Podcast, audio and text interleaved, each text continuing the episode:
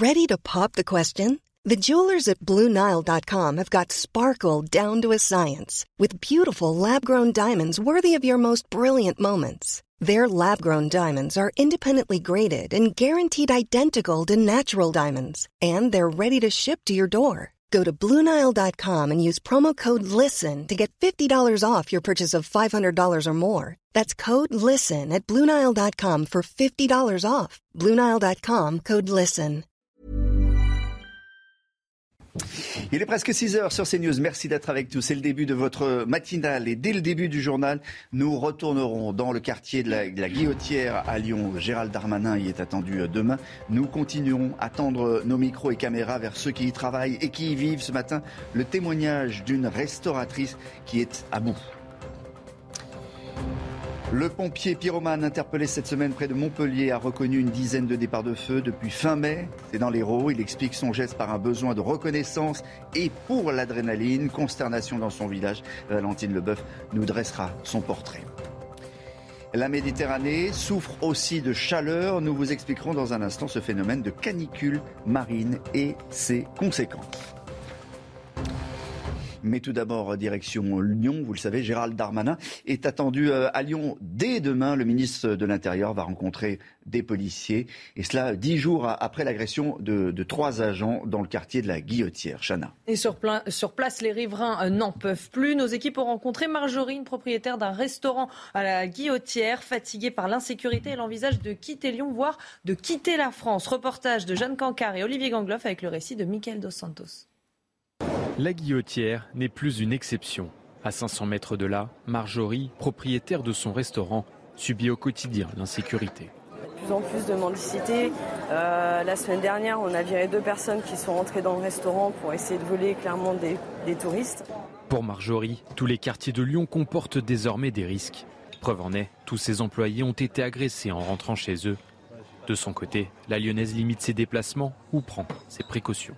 On a tendance à enlever euh, tout ce qui est bijoux, montres. Alors malheureusement j'ai une chaîne parce que c'est l'alliance la, de ma grand-mère. Je ne me vois pas ne pas la porter parce qu'il faut qu'elle soit près de mon cœur. Mais je, je l'ai fait renforcer. Si je pense que si on veut me l'arracher, il faut qu'il me décapite. Dans son immeuble, le constat est le même. Deux tiers des propriétaires l'ont d'ailleurs quitté, lassés par les incivilités. Il y a une porte automatique, mais euh, soit ils rentrent derrière quelqu'un, soit ils la bloquent régulièrement. On a trouvé des personnes en train de faire euh, leurs besoins euh, dans la cour. Euh, les poubelles sont souvent renversées, mises par terre. Malgré son amour pour Lyon et la présence de ses proches, Marjorie est à bout. Dix ans après, j'ai plus d'énergie, plus de motivation, plus d'envie. Aujourd'hui, elle envisage de partir vivre à l'étranger. Marjorie qui envisage de, partir à l'étranger. Marjorie, euh, témoignage recueilli par, nos équipes à, Lyon, évidemment, et on continue à vous raconter ce quartier de la, Guillotière euh, qui a été euh, vraiment bousculé, bousculé depuis l'agression de ces policiers il y a une dizaine de jours. On va s'intéresser à présent au feu. D'abord, euh, l'Ardèche, Chana. Un homme de 44 ans a été placé en garde à vue et a avoué avoir provoqué euh, plusieurs départs de feu. Dans le département, l'incendie a ravagé 1200 hectares. Il est maintenant maintenant maîtrisé. Pour mettre fin à ces incendies, les pompiers ont utilisé ce qu'on appelle des feux tactiques. Écoutez les explications de Jérôme Fargier de la cellule tactique du SDIS Ardèche.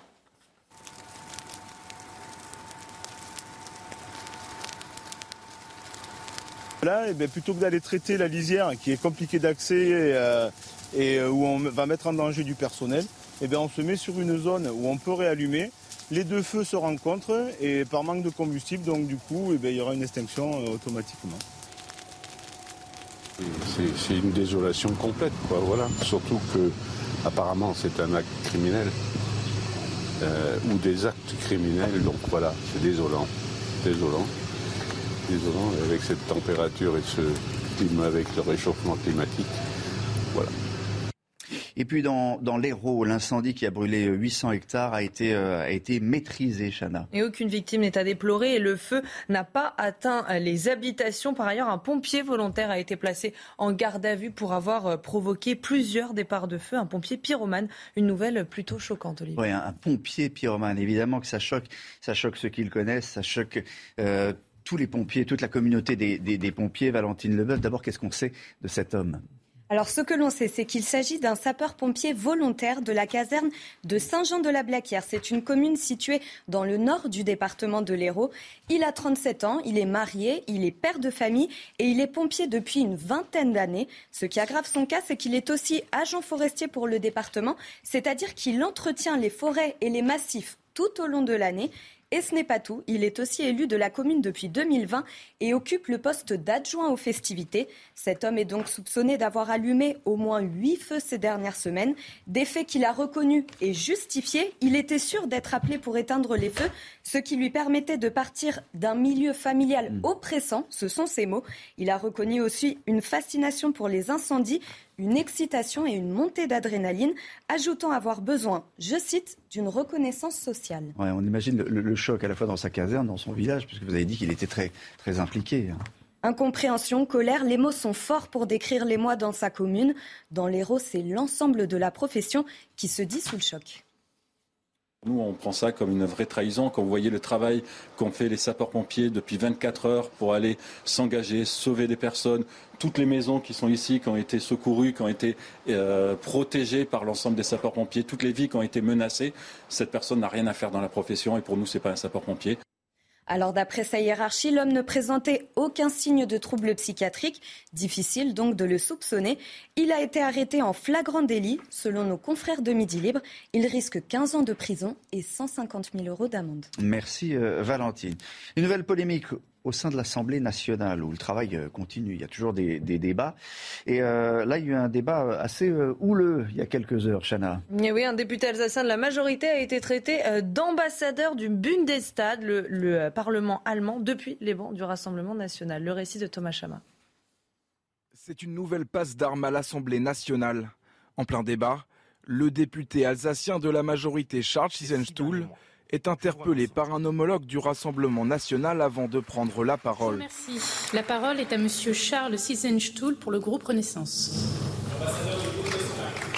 Chers collègues, avant de débuter euh, mon propos, je souhaitais répondre à, mon collègue. Je, je, suis député de l'Assemblée nationale, je suis nationalité française et je ne suis en aucun cas un représentant ou un ambassadeur du Bundestag ici. Une joute verbale poursuivie sur les réseaux sociaux où l'élu du Rassemblement national Thibault François se défend de toute allusion aux origines de Charles Sigenstuhl. Je souhaitais par mon propos critiquer le positionnement politique de la majorité et la servilité d'Emmanuel Macron dans le couple franco-allemand. Je ne faisais évidemment nullement allusion aux origines du député. Une réponse loin de convaincre le député de la majorité. Le brouhaha venait d'un député RN qui m'a désigné de représentant du Bundestag à l'appel de mon nom insulte à l'Alsace et à son histoire douloureuse. Nous, Alsaciens, sommes des Français comme les autres. Prochaine séance à l'Assemblée lundi après-midi. Les députés discuteront du programme de stabilité, un document adressé à la Commission européenne où est écrit la trajectoire future des finances publiques de l'État. De quoi promettre d'ores et déjà de nouveaux débats enflammés. Michel Taube, euh, c'est la cour de récré. C'est-à-dire qu'ils passent des heures et des heures à discuter jusqu'à très très tard. Certains disent on est fatigué, etc. Mais ils ont quand même le, le temps de s'envoyer des pics, de s'envoyer des nions et des bourpifs. Oui, mais bon, après, euh, ça fait partie des dérapages. Euh, il se trouve que moi, je suis alsacien comme le député Zunstuhl, comme on dit en Alsace. Euh, voilà, il faut quand même rappeler que l'Alsace a été occupée par les Allemands à deux reprises dans, son histoire parfois douloureuse. Et donc, effectivement, cette insulte était absolument inadmissible. Et puis, effectivement, les Alsaciens sont certainement les derniers à être les, la voix des, Allemands. On a des très bonnes relations avec l'Allemagne, mais, mais c'était une insulte à l'histoire plus qu'autre chose. Après, l'essentiel, c'est que le vote des lois avance. Mais c'est vrai que la cour de récréation, euh, c'est un peu insulte et, injure, et ça vient souvent des bancs, euh, ben, soit de RN, soit de, LFI.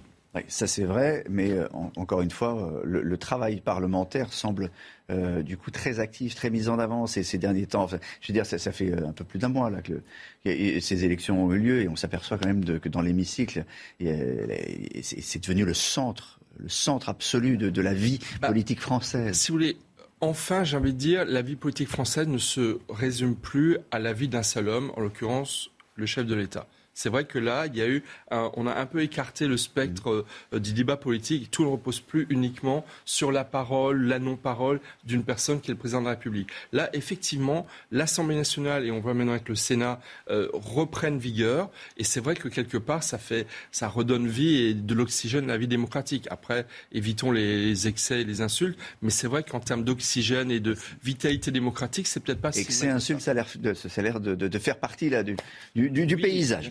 On, reparlera tout à l'heure du Sénat. Merci Michel Top. Après le, scandale McKinsey, le gouvernement veut, mieux encadrer les cabinets de conseil. Ça aussi, c'est une information euh, importante parce qu'on rappelle qu'entre 2018 et 2022, l'État a dépensé 226 millions d'euros en prestations sociales. Alors l'État promet de réduire ses dépenses à 150 millions euh, d'euros pour les quatre prochaines années entre 2023 et 2027. Pour cela, un nouveau plafond de 2 millions d'euros euh, par mission sera imposé. Voilà, a priori, il y aura un décret euh, que va annoncer Stanislas Guérini aujourd'hui. C'est une conséquence de la canicule qu'on ignore souvent. Les vagues de chaleur touchent aussi les mers, les océans. Voilà, il y a aussi une canicule sous l'eau, Chana. Et ces derniers jours, la mer Méditerranée a battu des records de température. Alors comment expliquer cette canicule marine et quels sont les dangers? On voit ça avec Michael Dos Santos. Une eau à 27 degrés, 5 de plus que la normale de saison. La mer Méditerranée vit un épisode de canicule marine. À l'heure de la baignade, les vacanciers sont partagés. C'est agréable d'avoir une eau chaude, mais effectivement, euh, ouais, le prix à payer risque d'être très chaud. Enfin, très haut si ça reste comme ça.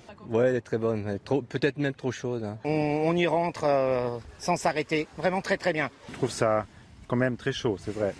Comme une baignade, comme, euh, comme dans la salle de bain. Différents facteurs peuvent expliquer cette anomalie thermique. Le réchauffement climatique est l'un d'entre eux. quand on a une masse d'air très très chaude, une partie de l'énergie qui est contenue dans l'atmosphère va être transmise à l'océan de surface. Et ça, ça va réchauffer les eaux de surface et ça peut conduire à une vague de chaleur marine. Il y a d'autres mécanismes qui peuvent être liés à des déplacements de masse d'eau. Donc une masse d'eau chaude qui se déplacerait vers une zone où en général les masses d'eau sont plus froides. Principale victime, l'écosystème. Certaines espèces font leur apparition, d'autres disparaissent. En Méditerranée, le corail rouge, les gorgones, mais aussi des éponges euh, et beaucoup d'autres espèces qui vont être affectées par ces vagues de chaleur marine. D'ici à 2050, les canicules marines pourraient s'intensifier, devenir plus fréquentes et durer plus longtemps. Canicule pour euh, tout le monde, y compris pour, pour les fonds marins, euh, Claire Delan, avec de graves conséquences, on l'a entendu. Exactement. Alors c'est surtout le bouleversement des écosystèmes marins qui sont hmm. donc euh, en première ligne concernés. Donc euh, notamment la disparition de certaines espèces, la colonisation d'autres. Là par exemple, on a constaté depuis une vingtaine d'années bah, presque l'extinction des anchois et, une diminution drastique des sardines. Et ça, ce sont des poissons qui sont typiquement méditerranéens. Où c'est pareil, bah, l'apparition d'autres poissons. Je pense notamment au barracuda. C'est un poisson très long, hein, d'une hmm. envergure d'un mètre, d'un mètre cinquante, qui d'habitude ne fréquente nos côtes euh, qu'en été. Et eh bien là, il est maintenant présent euh, toute l'année. Donc des températures qui sont aujourd'hui comprises entre 26 et 30 degrés, alors que d'habitude elles n'excèdent pas les 23 degrés. Donc évidemment, c'est aussi des conséquences au niveau de la flore, euh, puisqu'en effet, donc ces organismes hein, qui produisent de l'oxygène, bien, elles, ils étouffent, hein, tout simplement parce qu'ils sont surpeuplés de micro-organismes qui les tapissent, donc ça les empêche en fait de produire de l'oxygène. Et puis encore un, autre, un autre point, c'est euh, justement la perte massive, l'extinction massive de ces, de ces animaux fixes, hein, comme les gorgones ou comme les éponges qui ont été cités par le climatologue. Donc ça, c'est pour les écosystèmes marins, mais c'est pareil, il y a un autre point qui est très important, ça sera l'intensité des épisodes méditerranéens et cévenols hein, qui vont arriver dans le courant de l'automne. Parce que quand l'eau, elle est chaude, hmm. si elle est au contact hein, d'une arrivée de masse d'air froid, forcément, puisqu'on arrive en hiver, eh bien, il y a une telle différence de potentiel que les orages vont être particulièrement violents. Et donc, ça peut occasionner, eh bien, euh, tout simplement des, bah, des, des, incidents dramatiques comme les inondations, les crues et les débordements qu'on a pu connaître hein, ces dernières années. Votre météo complète euh, des plages tout à l'heure, vous verrez, hein, l'eau est très très élevée, vous l'avez dit, euh, la chaleur, 27 degrés euh, dans, le sud-est, euh, dans le pourtour, sur le pourtour méditerranéen. vous, avez, vous avez des nouvelles du requin dont on parlait hier? Est toujours là? Aux dernières nouvelles, mais je pense qu'elle se porte très bien. Vous vous renseignez. Je, hein. pense qu'entre D'ici 9 heures, vous renseignez sur le requin. La pauvre, elle a dû se cacher. Dans un instant, on ouvre une page consacrée au sport, au football féminin. Chana, on ne va pas rappeler que les Françaises ont perdu. Ah bah non. Une fois de la finale. Mais euh, Corinne Diacre est, est confirmée pour la suite. Oui, confirmé pour la suite. Et puis c'est l'heure du bilan maintenant pour les Françaises. L'objectif des demi a quand même été atteint. C'est un bilan plutôt euh, positif pour 7 euros. Alors quel avenir pour les Bleus? On voit ça avec Nicolas Miklusiak. Contrairement aux échéances passées, il n'y a pas d'arrêt mais une lancée. Cette année, c'était les demi-finales. L'année prochaine, j'espère que ce sera la finale. Et il faut y croire, il ne faut pas lâcher. Discours offensif tenu par la Benjamine, rejoint par celui de la plus expérimentée. Tout n'est pas à jeter. Euh, il y a du positif. Euh, il y a des jeunes joueuses dans le, dans le groupe. Donc, euh, ouais, elles vont prendre en expérience, en maturité. Il nous manque encore deux, trois ajustements. Mais de par l'expérience qu'on prend, la maturité, bah forcément, je pense que les compétitions suivantes vont encore euh, être meilleures, je pense, pour, euh, pour ces jeunes joueuses. Corinne Diacre semble avoir trouvé son équilibre et celui de son équipe. Elle a construit euh, son groupe comme elle en avait envie et au final ça a bien pris. Pour moi c'est une réussite quand même dans cette, cet euro, notamment sur, ça, sur cet état collectif, cet esprit d'équipe. On a senti vraiment tout un groupe soudé, on a senti 23 joueuses soudées autour aussi de la sélectionneuse. L'intéressé trépigne d'impatience de pouvoir continuer son travail. La fondation est solide, un groupe euh, très sympathique, travailleur et qui n'aime pas perdre. Donc c'est de bon augure pour la suite. Noël Legrette souhaite la voir mener ses Bleus à la Coupe du Monde 2023, puis aux Jeux de Paris en 2024. Quoi? Bon, on parle de. Vous avez l'air très. On est en direct. On est en direct, s'il vous plaît. On va parler du, Tour de France. Alors, euh, on a vu le, visage radieux de, de Chana parce qu'il y, a des noms, il y a des noms que, des noms terribles. Qui a remporté la cinquième étape du Tour de France féminin hier à Saint-Dié-des-Vosges? Chana. Eh bien, c'est la néerlandaise euh, Je l'attends comme ça. Je sais pas si c'est correct. Bah, elle a remporté en tout cas la cinquième, la cinquième étape du Tour de France féminin à Saint-Dié-des-Vosges. C'est sa deuxième victoire après son succès sur les Champs-Élysées. Cette cinquième étape a été marquée par une chute. Regardez les images, une chute impressionnante dans le peloton. Euh, la maillot jaune, la maillot jaune Marianne Vos termine troisième et conserve euh, sa tunique. Aujourd'hui, les coureuses relieront euh, Saint-Dié-des-Vosges à Rossheim. Rossheim? On est sûr Oui, j'ai demandé à Michel. Michel Alsacien. Et ensuite Bravo. C'est bien. Bravo, félicitations. On l'a passé. Y a-t-il un risque de burn-out total à l'Assemblée? Les députés travaillent-ils trop? On posera la question à, Michel Taube. Et puis on, s'interrogera quand même sur le travail des, parlementaires. Ce sera juste après la pause. 6h17 sur CNews, le rappel des titres, Chana Lousteau. Mohamed Ben Salman accueilli à l'Elysée hier soir. Le prince héritier saoudien était, invité, était invité pour un dîner de travail avec Emmanuel Macron. C'est une visite qui fait polémique. Les défenseurs des droits de l'homme s'y étaient opposés. Deux ONG ont déposé plainte à Paris contre Mohamed Ben Salman, euh, accusé d'avoir commandité l'assassinat du journaliste Jamal Khashoggi il y a quatre ans. Engie propose 100 euros de remise à ses clients les plus modestes. Sont concernées les personnes bénéficiaires du chèque énergie du gouvernement, soit 880 000 personnes. La remise devrait être versée au mois de novembre. Et puis c'est le plus grand week-end de départ en vacances qui démarre aujourd'hui. Le grand chassé-croisé entre les juilletistes et les haussiens. 400 000 personnes sont attendues toute la journée dans les gares. Est-ce qu'on se dirige vers un burn-out général des députés? Question importante. Hein. Les débats sur le projet de loi le pouvoir d'achat se sont prolongés tard euh, dans, la nuit et on continue à travailler d'ailleurs à, l'Assemblée, maintenant au Sénat. En tout cas, dans, l'hémicycle, certains se plaignent d'être fatigués. Écoutez un tout petit peu prendre de hauteur par rapport à cela. On est dans une situation euh, conjoncturelle. L'urgence des Français, c'est celle du pouvoir d'achat. On sait que ça prend du temps. On va quand même pas nous autres nous plaindre. Après, disons-le, c'est sûr que si on avait la possibilité de prendre un peu plus de temps, de travailler moins jusqu'à 3 heures du matin ou à 6 heures du matin, j'ai juste envie de dire, Monsieur Corbière, charité ordonnée commence par soi-même. On est député, quand on rentre dans l'hémicycle, moi je peux vous dire à chaque fois, je fais waouh, je suis là, quoi. Donc euh, c'est pas grave. Mais et je rejoins Carl Olive. Enfin, c'est l'hôpital qui switch de la charité. S'ils arrêtaient de passer des heures et des heures à changer un point, une virgule, à déposer des amendements qu'ils ne votent pas eux-mêmes quand même. Là, c'est de la thérapie de groupe qu'il va falloir qu'ils fassent hein, quand même bientôt. Voilà. Donc ils s'en prenaient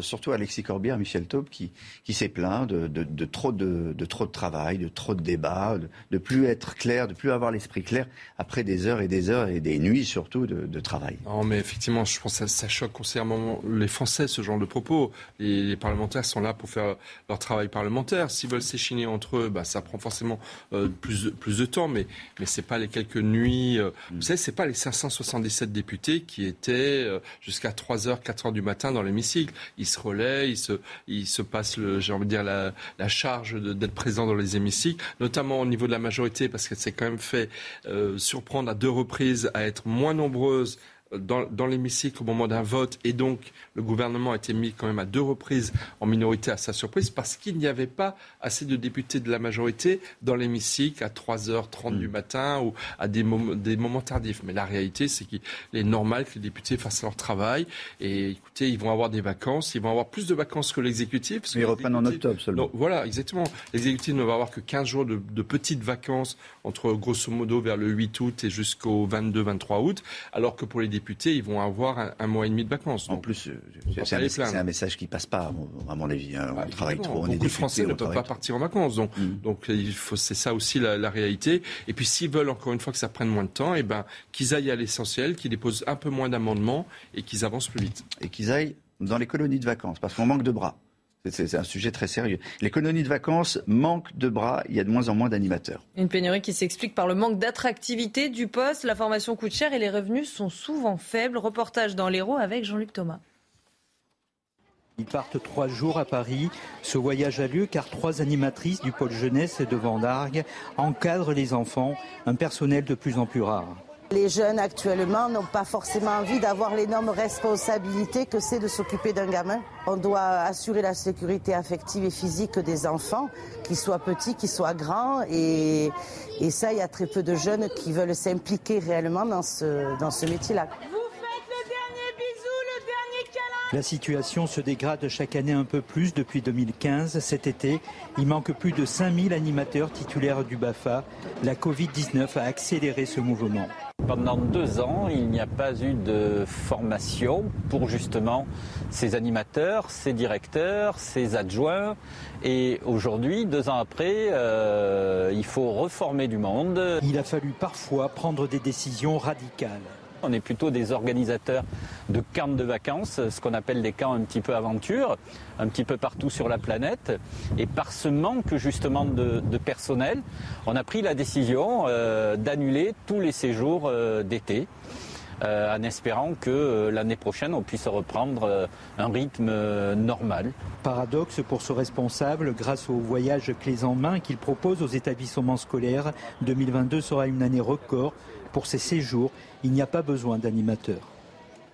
Jean-Baptiste Giraud, on a vu les colonies de vacances, évidemment on manque d'animateurs, mais enfin on manque de, bras partout. Mm. On, l'a d'ailleurs rappelé euh, cette semaine. ça c'est le métier qui manque. C'est le métier où on, on manque tellement de personnel que vous demandez à faire changer les tuiles sur votre toit aujourd'hui, elles seront changées en 2023, 2024. on sait qu'on n'a plus, d'infirmiers, bien sûr. On n'a plus d'infirmiers, on n'a plus de restaurateurs. Serruriers, carrossiers, euh, il y a du boulot, Il y a du boulot partout. L'info insolite de Chana, à présent, à 6h22. je vais vous parler de la première salle de sport pour chiens alors, c'est pas une blague, les chiens aussi préparent leur summer body, il n'y a, pas, y a pas de raison. Cette salle vient d'ouvrir à Abu Dhabi, regardez. Bon, alors là, c'est les images version alerte à Malibu. Hein. Ils courent au ralenti, mais les chiens peuvent courir sur un tapis de course comme dans une vraie salle de sport. C'est l'homme qui valait 3 milliards. C'est le chien qui valait 3 milliards. Leur objectif. Steve Austin, il s'appelle. L'objectif de ces chiens, bah, c'est comme nous, hein, c'est d'entretenir leur forme physique. C'est pas possible. Bah oui, bah, entretenir leur forme physique et leur santé, c'est important. Ils sont attachés, vous le voyez, avec un harnais et courent à leur vitesse pendant 15 minutes à chaque séance. Le temps d'entraînement augmente. Tous les chiens sont acceptés. Regardez, vous avez mm. un berger allemand et un chien, euh, ça peut être un Yorkshire ou peu importe, un des chiens de, de toute taille. toute marque. Toute marque, exactement. Mm. Alors ça s'appelle Poche Pet, c'est le nom de la salle. Et il y a aussi euh, une boutique avec des accessoires, des vêtements, etc. Et puis aussi un spa. Voilà, de quoi passer des, bonnes journées pour Expliquez-moi pourquoi leurs propriétaires les font pas.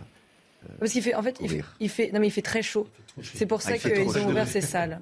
Donc, ok. Donc, il faut qu'elles soient climatisées. Tout est vraiment raté du point de vue du bilan écologique. On est bien d'accord avec avec ce ce poche poche pets. C'est ça. On n'a pas vu sur les images, mais il y a un chat euh, devant qui les excite pour les faire courir. Très bien, on passe au, on passe au chiffre éco tout de suite. Je ne sais pas si vous êtes euh, team juilletiste ou team haussien. Nous, on est plutôt team euh, A priori, oui. haussien, a priori, parce qu'on va, on partir en, en- en vacances. Mais il y a une question, Jean-Baptiste Giraud, qui est essentielle. Combien on dépense en, en vacances? 1641 euros, c'est le budget moyen euh, des Français pour cette année. Un budget en baisse, je vais vous en parler dans quelques instants, mais d'abord, sans surprise, si je vous dis que les jeunes, bah, ils ont moins de sous pour partir, euh, même s'ils sont avec un sac à dos, ils ont mis de côté 1141 euros, toujours en moyenne. À l'inverse, les retraités, eh bien eux, dépensent quasiment le double de ce que dépensent les jeunes. Là aussi, ça vous étonnera pas. C'est 1900 par foyer? C'est par foyer ou c'est par personne? C'est pas personne, c'est pas personne. Je, je vous avoue, je me suis posé aussi la question et puis après j'ai vérifié. Et non, c'est quand même un budget par personne, ce qui fait une belle somme, mais c'est le problème des moyennes. Vous savez, il suffit que quelqu'un dépense 10 000 ou 20 000 euros et il hisse la moyenne vers le haut.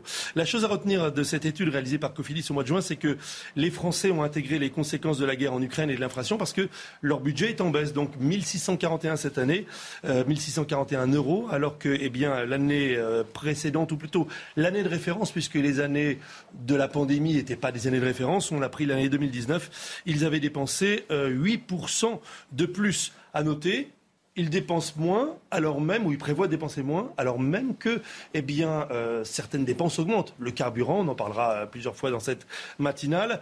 Et puis les billets de train et les billets d'avion, euh, dans certains cas, les billets de train ou d'avion, ils ont pris 20, 30, euh, 50% en plus. Donc ça veut dire qu'il va y avoir des postes quand même où on va dépenser. euh, On va dépenser Alors, moins. très rapidement, effectivement, les postes où ils vont dépenser moins, les deux tiers disent qu'ils vont réduire les achats plaisir. Les achats plaisir, c'est quoi? La thé de glace, et puis les petits souvenirs, les magnettes, plus les cartes postales, on n'achète plus, on n'envoie plus de cartes postales. Autre façon, poste d'économie, euh, le restaurant. Le restaurant, on va faire moins de restos, moins de terrasses, mais on, on se restreint aussi sur les courses. Euh, Alors parfois on sait que les petites supérettes euh, en vacances sont chères, et ben on va faire attention même en faisant son plein de courses. À noter, c'est très curieux, mais les 65 ans et plus sont 2 sur 3 à déclarer qu'ils vont eux aussi euh, limiter les dépenses euh, alimentaires, alors même qu'ils ont un budget plus élevé que les autres. Finalement, le seul poste euh, d'économie qui est le plus plutôt le seul poste de dépense qui est protégé, c'est celui de l'hébergement. Un Français sur quatre seulement a dit qu'il allait réduire le nombre de nuitées ou bien qu'il allait réduire le coût de l'hébergement. Mais il y a un truc là-dedans, c'est qu'en fait l'immense majorité des Français partent en vacances en famille ou quand il y en a une dans la maison de famille. Merci Jean-Baptiste Giraud. Dans un instant, votre météo des plages avant de retrouver Claire Delorme pour euh, la météo de votre journée. La météo de Claire Delorme, vous nous emmenez dans le Finistère ce matin. Exactement, à Douarnenez plus précisément.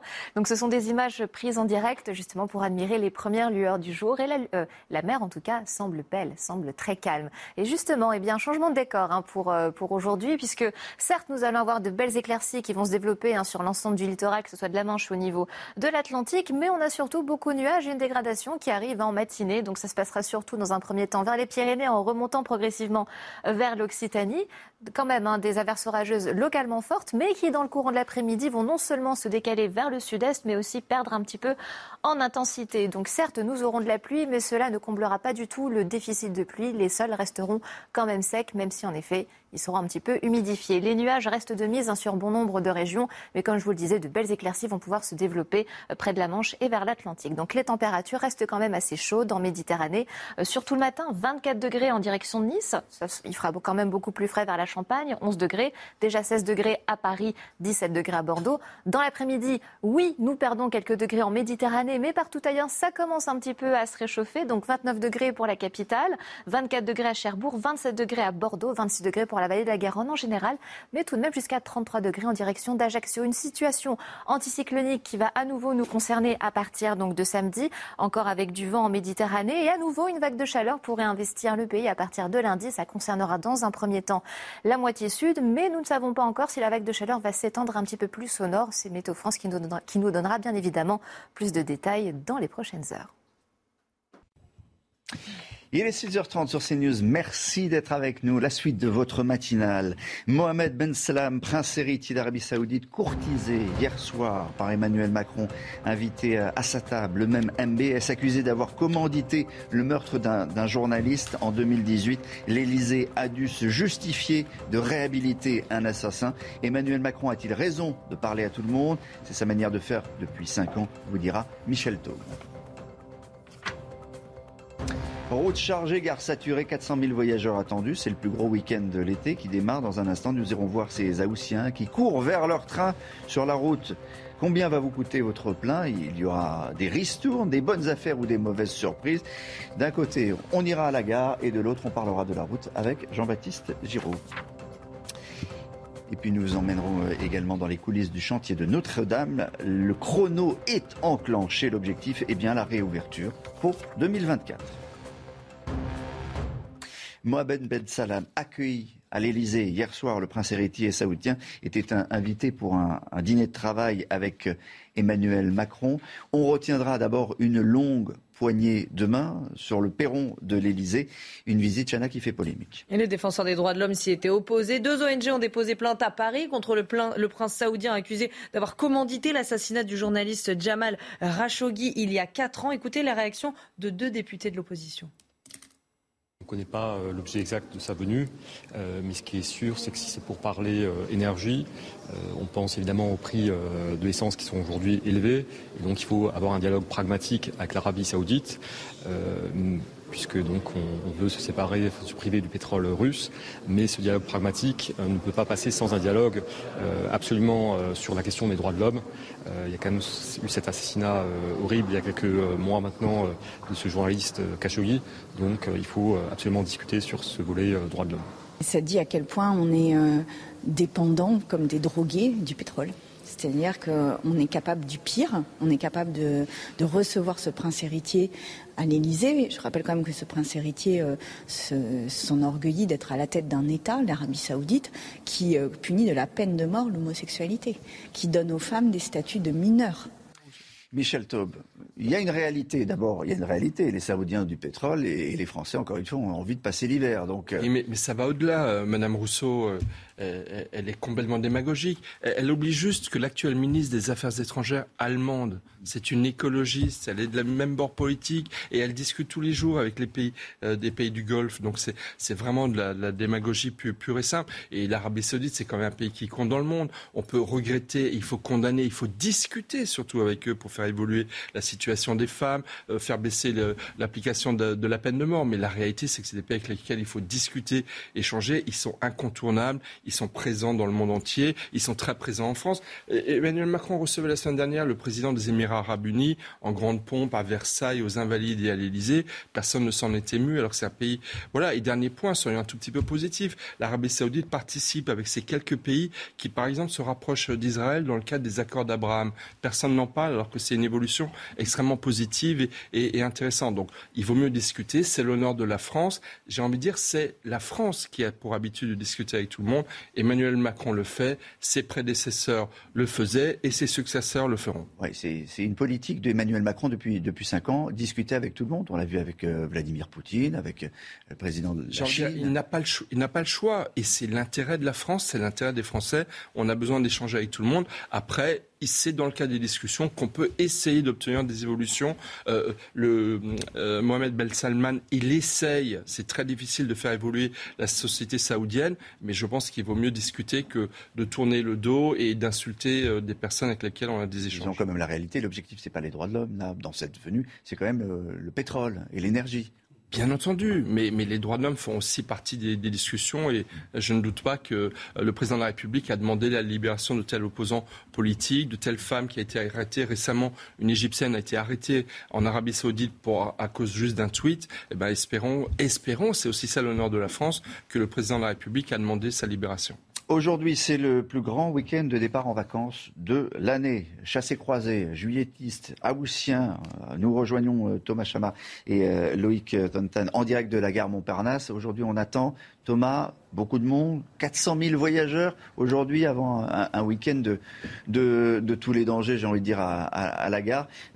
autour de vous, on a des voyageurs qui sont pressés, on a des voyageurs qui sont en avance, des voyageurs en retard oui, eh bien écoutez Olivier, les euh, voyageurs commencent à peine à, affluer ici sur le parvis de la gare Montparnasse où je me trouve. Les euh, premiers trains de la journée direction euh, Chartres, Tarbes et Bordeaux sont partis il y a quelques minutes. Il y a un couple d'Américains qui allait justement prendre ce train pour Bordeaux qui, pour découvrir ce, vignoble girondin avant de prolonger son séjour en Europe au Portugal. Des Américains haussiens qui reprendront le travail aux États-Unis en septembre. Pour l'instant, aucun retard n'est euh, à signaler. C'est mieux euh, car on attend, vous l'avez dit, euh, beaucoup de monde dans la journée ici, gare Montparnasse. Vous le savez, cette gare, elle dessert principalement les destinations de l'ouest de la France comme la Bretagne ou le Pays de Basque, des destinations très prisées par les Français pour ces vacances d'été. Il reste quelques places à prendre puisque un tiers des réservations pour les grandes lignes sont complètes. Si vous préférez prendre la voiture aujourd'hui, euh, sachez que Bison Flité prévoit une journée rouge dans le sens des départs. C'est vrai, il y a beaucoup, beaucoup de monde attendu. Euh, il y, a un cycliste qui est rentré directement dans, la gare à vélo. Ça c'était, ça c'était pas mal. C'était en direct. Il est pressé, il est pressé, il n'a pas le temps. merci, merci euh, Thomas. On va parler des, à présent toujours de, l'énergie. Vous vous souvenez tous que les Européens ont tout de suite sanctionné de manière importante la Russie. Jean-Baptiste Giraud, on a, on a resserré ah oui, Ça, là, on a, on, a, on a vraiment, vraiment dit qu'on était très, très, très mécontent de ce que faisait Vladimir Poutine. Donc, Mais le principe de réalité oblige. Ben, le principe de réalité, c'est qu'aujourd'hui, ça se retourne contre nous. C'est la Russie qui coupe le, qui coupe le gaz. Euh, il est désormais moins livré, coûte plus cher, ce qui oblige les, les 27 à, à s'adapter. On va revenir sur la manière dont la Russie finalement a tordu le bras aux Européens avec euh, Vincent Fernandez. Voici l'arme qu'utilise la Russie contre l'Europe, le gaz. L'an dernier, l'Union européenne en importait 40%.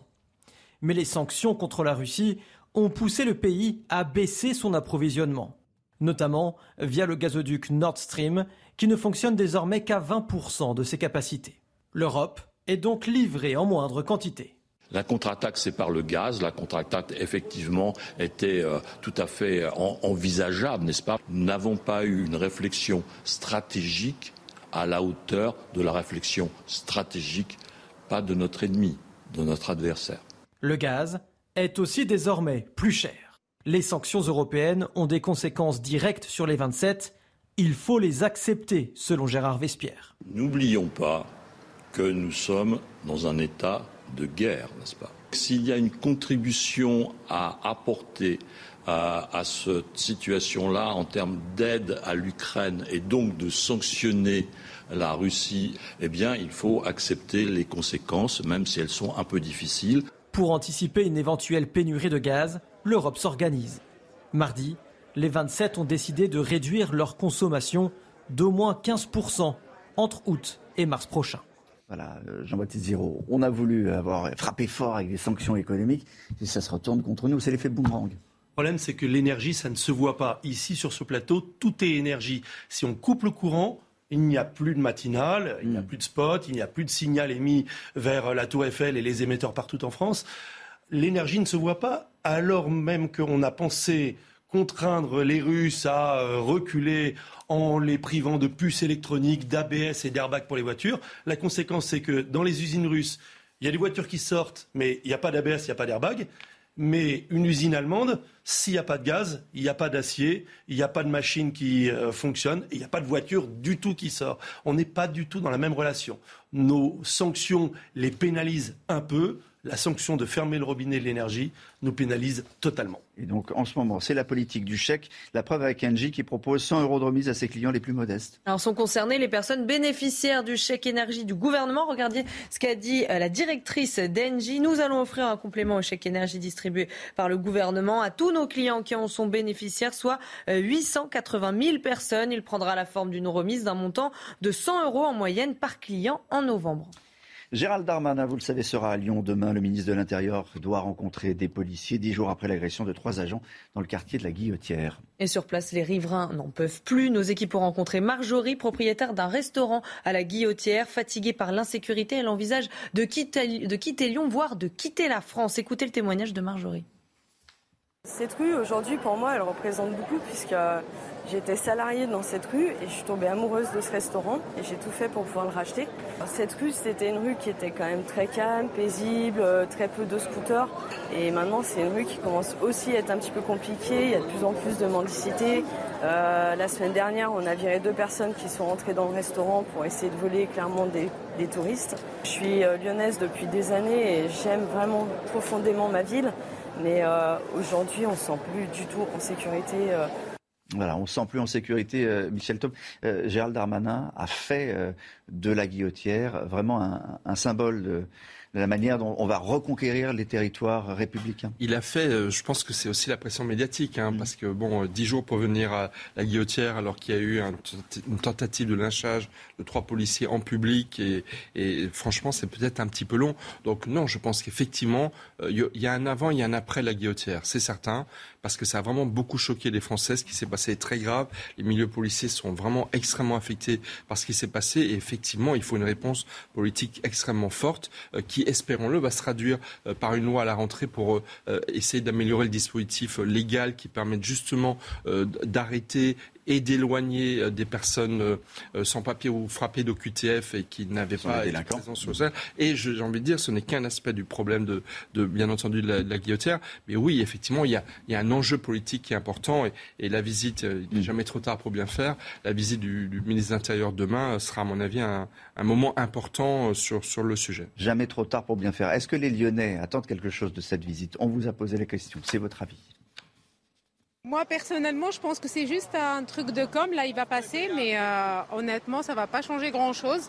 Parce que ça a toujours été comme ça et, que maintenant, c'est de plus en plus à cause des immigrés, des réfugiés. J'espère que ça va changer quelque chose parce que, en fait, euh, ça fait un moment qu'on voit que la situation euh, commence à devenir compliquée avec la violence et bon, c'est une bonne idée qu'ils viennent, mais je ne pense pas tout à fait que ça va changer quelque chose. La situation, elle est comme ça depuis des années. Euh, qui se déplace, c'est bien beau. On a un maire qui ferme les yeux sur euh, tout. Donc euh, on voit la tension dans le quartier, hein, les faits qui se font agresser la dernière fois. Voilà, et on suivra évidemment sur, sur CNews toute cette journée ce qui se passe à la Guillotière, et puis demain la visite de Gérald Darmanin. Dans un instant, les sports, on va parler de la retraite d'un grand champion, un grand champion de F1. Il tire sa révérence. Sébastien Vettel va s'en aller, va quitter à la fin de la saison euh, la F1. Le pilote allemand de l'écurie Aston Martin l'a annoncé en marge du, Grand Prix de Hongrie qui va se dérouler ce week-end et que vous pourrez suivre, comme tous les Grands Prix, sur Canal+. Un pilote engagé et respecté, l'Allemand aura inscrit son nom dans l'histoire de la Formule 1. Retour sur l'ensemble de sa carrière avec Théophile Arlette. C'est un grand nom de la Formule 1 qui va ranger son volant. Après 15 ans sur les circuits, Sébastien Vettel va prendre sa retraite à l'issue de la saison. Le quadruple champion du monde s'est exprimé sur cette annonce en marge du Grand Prix de Hongrie. Knowing how intense this sport is and how intense it can be and how intense you can do it, um, I also know it needs a ton of energy and you know it feels like I want to spend this energy partly somewhere else. I'm ready to uh, to do other things and have more time with uh, with the kids, uh, with with family. Sébastien Vettel n'a donc plus l'énergie pour continuer de se battre aux côtés des meilleurs l'énergie qui l'a fait participer à 289 Grands Prix, monter sur 122 podiums et remporter 53 victoires en Formule 1. Après ses débuts chez Toro Rosso, c'est sous les couleurs de Red Bull que l'Allemand a connu ses plus grands succès. Et depuis 2021, il met son expérience au service d'Aston Martin. Cette saison, Vettel est entré quatre fois dans les points. Il reste maintenant 10 grands prix aux fans de Formule 1 pour profiter des derniers tours de piste de l'une des légendes du sport automobile. Voilà, et pour profiter de cette légende, ben, le Grand Prix de Hongrie, encore une fois sur Canal+. Ce week-end, un mot du, Tour de France euh, et les progrès de Chana sur la prononciation du nom de la néerlandaise qui l'a emporté. Eh ben, c'est, c'est Viebes qui a remporté la cinquième étape du Tour. Bah oui, je suis sûr. Le tout, c'est d'y croire. Donc c'est la néerlandaise Viebes qui a remporté la cinquième étape du Tour de France féminin à Saint-Dié-des-Vosges. C'est sa deuxième victoire après euh, son succès sur les Champs-Élysées. Cette étape a été marquée par une chute massive à un peu plus de 40 km de l'arrivée. Regardez les images privant de nombreuses sprinteuses de la victoire finale. La maillot jaune Marianne Vos termine troisième et conserve cette unique. Aujourd'hui, les coureuses relieront Saint-Dié-des-Vosges à Rossaïm. Dans un, instant, on va partir en, Bretagne euh, où il y a eu un important incendie dans, dans les monts d'arrêt. Il faudra du temps pour tout reconstruire, pour tout planter. On vous en dit plus dans un instant. 6h47 sur CNews, le rappel des titres. Chana Lousteau. Après le scandale McKinsey, le gouvernement veut mieux encadrer les cabinets de conseil. Entre 2018 et 2022, l'État a dépensé 226 millions d'euros en prestations de conseil. L'État promet de réduire ses dépenses à 150 millions pour les quatre prochaines années. Pour cela, un nouveau plafond de 2 millions d'euros par mission sera imposé. Louis Alliot face à Jordan Bardella. Qui sera le nouveau président du Rassemblement national? Les adhérents du parti vont devoir faire un choix du 30 septembre au 3 novembre prochain. Le nom du gagnant sera officiellement annoncé le 5 novembre. L'enquête sur l'assassinat d'Ivan Colonna, un rapport a conclu à des manquements de la part de deux agents de la prison d'Arles. Elisabeth Borne a annoncé le déclenchement de procédures disciplinaires à leur encontre. Il était temps, hein, Michel. Il était temps, après ce qui s'est passé, qui a été scandaleux à la, à la prison d'Arles. Ah, complètement. Et puis, en, le, enfin, les mois est très important en Corse. Ça nourrit également les tensions entre, mmh. entre des forces politiques, notamment nationalistes en Corse et, et, et, et l'État français. Et oui, effectivement, euh, il y a eu de graves manquements euh, de la part de l'État euh, en matière de. Il faut quand même se souvenir que la personne qui a assassiné Colonna est, un, est une personne euh, étrangère qui a été lourdement, lourdement condamnée et ça a vraiment beaucoup choqué en Corse et bien au-delà. Et qui a eu droit à des privilèges dans, dans cette prison. Euh, on, on, le rappelle. Les incendies en, en, Bretagne, les spécialistes commencent à faire le bilan des dégâts après euh, le feu qui a touché les, les monts d'arrêt violemment. Il faudra sans doute plus d'un an pour que le site retrouve son aspect normal. Et on ne parle même pas de, de replanter du temps que vont mettre les arbres à repousser. Jean-Michel Decaze. Un paysage de désolation autour de la chapelle du Mont Saint-Michel de Braspar. Si le monument a été épargné, près de 1800 hectares sont partis en fumée. Les techniciens du parc régional d'Armorique commencent l'état des lieux et les premières observations sont encourageantes. Ça reste assez frais finalement en, en dessous. On voit que les racines ne sont pas calcinés contrairement à la végétation de surface. Donc ça, montre aussi que là il y a sans doute une, une capacité de reprise assez, euh, assez intéressante et potentiellement assez rapide aussi. Le feu a détruit la lande entre le 18 et le 24 juillet dernier. Une violence jamais vue en Bretagne. Olivier Lebras est le vice-président du parc régional. Originaire de la Réunion, il connaît ces paysages calcinés. La Réunion, son volcan a tendance à cramer rapidement euh, tous ces pentes euh, qui ressemblent à, au Mont d'Arrêt. On peut avoir une coulée de lave et moins de six mois après euh, avoir les premières végétations qui reviennent très rapidement. En observant attentivement, au milieu du noir, quelques graminées vertes apparaissent déjà sur les monts d'Arrêt. La molénie repousse une semaine après l'incendie. On pense que sur les zones de lande sur lesquelles le feu est passé rapidement, euh, on pense que d'ici le printemps prochain, voilà, on commencera à avoir des couleurs vertes qui vont réapparaître euh, sur le site. Par contre, sur les zones où la taupe continue à se consumer sous terre, il faudra attendre plusieurs mois. Le département du Finistère qui gère le parc se donne un an pour achever les travaux de remise en état du site.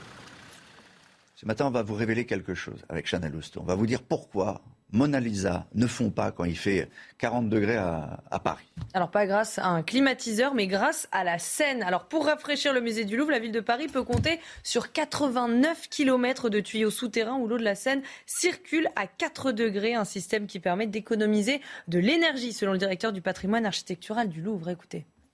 Dans les musées, pour conserver leurs œuvres, ils ont des besoins en froid constants, que ce soit l'hiver, que ce soit l'été. Évidemment, en été, on produit beaucoup plus de froid qu'on en produit en hiver. La spécificité du musée du Louvre est d'avoir besoin, pour la bonne conservation de ses œuvres, d'utiliser également de l'eau glacée en hiver pour maîtriser l'hygrométrie. Alors la facture énergétique du Louvre, c'est environ 10 millions d'euros par an. Le but n'étant pas de, de, maintenir absolument la facture au niveau où elle est, puisqu'on n'aura pas la maîtrise totale là-dessus, mais en tout cas de réduire notre consommation pour un peu amortir le choc de la hausse du prix de l'énergie. Voilà, donc on va pas faire quand même des économies sur l'énergie, mais un tout petit peu.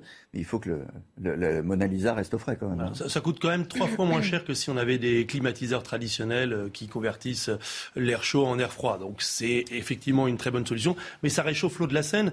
Et je vous rappelle que réchauffer l'eau des rivières, c'est pas forcément toujours une très bonne idée, notamment pour euh, eh bien euh, la faune. Évidemment, pour l'instant pas pour nous puisqu'on s'y vienne toujours pas. Ça c'est un sujet aussi. C'était une promesse du chef de l'État, les réouvertures de Notre-Dame de Paris pour 2024 après l'incendie qui, qui a ravagé l'édifice, tout le monde s'en souvient, en avril 2019. Et selon la ministre de la Culture, Rima Abdul Malak, le calendrier devrait être tenu. Elle était en visite sur le site hier. Sandra Chambaud. La promesse d'Emmanuel Macron sera-t-elle tenue? Oui, selon Rima Abdul Malak. La ministre de la Culture a effectué une visite sur le chantier de la cathédrale Notre-Dame de Paris. Elle a décrit un projet complexe, sans toutefois remettre en cause le calendrier initial. Le chantier avance à grands pas, avance selon euh, le calendrier qui avait été euh, planifié. Nous sommes assez confiants tous collectivement pour que euh, l'année 2024, qui comporte 365 jours, soit l'année d'aboutissement d'une grande partie de ce chantier, en tout cas de l'ouverture de la cathédrale au culte et au public. L'incendie de Notre-Dame avait provoqué l'effondrement de sa charpente, de sa flèche, de son horloge et d'une partie de sa voûte. Et à deux ans de l'échéance, le pari n'est pas encore gagné. Il faut qu'on gagne du temps, alors euh, soit en travaillant un peu plus euh, en 2-8, soit en travaillant 6 jours sur 5. Euh, enfin, il y a des choses comme ça qu'il faut qu'on arrive à tenir parce que c'est un délai qui est aussi important comme échéance. C'est un chantier présidentiel, donc on est tenir ce cas. Le chantier, d'un budget total de 850 millions d'euros, est dans sa deuxième phase, celle de la reconstruction. Suivront une troisième phase de remise en état de l'extérieur de l'édifice, puis l'aménagement du parvis qui, lui, dépend de la mairie de Paris. Michel vous connaissez Gorgosaurus qui est-ce Eh ben, vous allez voir. eh ben, c'est un squelette de dinosaure. Enfin, c'était un, dinosaure avant. Maintenant, c'est un squelette qui a été vendu à 6,1 millions de dollars aux enchères chez Sotheby's à New York. Donc, c'est le squelette complet qui a été vendu. Vous le voyez, une espèce vieille de 77 millions d'années et cousine euh, du T-Rex, un spécimen de 3 mètres de hauteur pour 6,7 mètres de long. Il faut quand même avoir euh, la place pour, euh, pour l'acheter. Et puis, son squelette avait été découvert en 2018 dans le Montana. Ouais, et ça fait hurler les paléontologues. Ça fait hurler parce qu'il n'y a plus que des, des, euh, des, des, privés, des collectionneurs privés qui peuvent s'appeler, qui peuvent euh, s'acheter un Gorgosaurus, alors que, comment on dit? Gorgon, Gorgo, Gorgosaurus. Gorgosaurus, voilà, il n'y a, y a, plus que évidemment, à, ce prix-là, ça ne peut plus rentrer dans, les musées, donc ils râlent parce qu'ils ne peuvent pas l'étudier. Les paléontologues euh, aiment étudier les, os. Alors celui-là, il n'est pas, complet euh, à fond, il n'a que 79 os sur, 300. Et puis pour, l'accès au public, euh, aux jeunes... Alors il y en a d'autres. Hein, oui, mais en France, on a une longue tradition, effectivement, de conservation et d'exposition. Il y a le musée d'histoire naturelle et bien d'autres lieux, et, c'est fort dommage, effectivement, cette privatisation de, de ce patrimoine euh, enfin, à, 6 millions, ça fait beaucoup. L'édito Paul, à présent, de Michel Taube. La loi sur le pouvoir d'achat elle fait la davette. Elle est partie euh, de l'Assemblée et maintenant elle est au Sénat. Et comme attendu, les sénateurs ont largement amendé le texte et pas dans le sens qui va euh, réduire la facture pour l'État. Mais il y a eu des échanges, beaucoup d'échanges. Hier, la gauche en a profité pour euh, demander une augmentation des, salaires. Communistes, écologistes, socialistes ont défendu sans succès, il faut le dire, en début de séance, des amendements pour augmenter le SMIC à 1500 euros net mensuels. Donc, il se passe encore quelque chose du côté des sénateurs. On va écouter l'un d'entre eux, euh, Patrick Caner, sénateur du Nord et président du groupe socialiste au Sénat. C'est indigne, monsieur Dussopt. Vous organisez donc la casse du système pour constater à terme qu'il ne marche plus. Vous êtes de fait les fossoyeurs des jours heureux du Conseil national de la résistance. Encore une fois, je vous demande d'organiser une conférence salariale à la rentrée. Chaque Français doit vivre dignement du fruit de son travail. Tout le reste n'est que tromperie cynique. Prenez garde, prenez garde à ce ruissellement qui prend source dans la colère sociale des Français et qui se traduira peut-être à la rentrée. Alors, Michel Taube, la vie euh, parlementaire du côté de l'hémicycle, bon, on a compris que ça allait être vif, mmh. mais du côté des sénateurs, là, c'est plus étonnant, on s'y attendait pas. Effectivement, on avait connu un Sénat un petit peu ronronnant, euh, qu'on accuse souvent d'être euh, pas forcément utile. Et ben non, là, il y a une sorte de, réveil de, de, la vie parlementaire.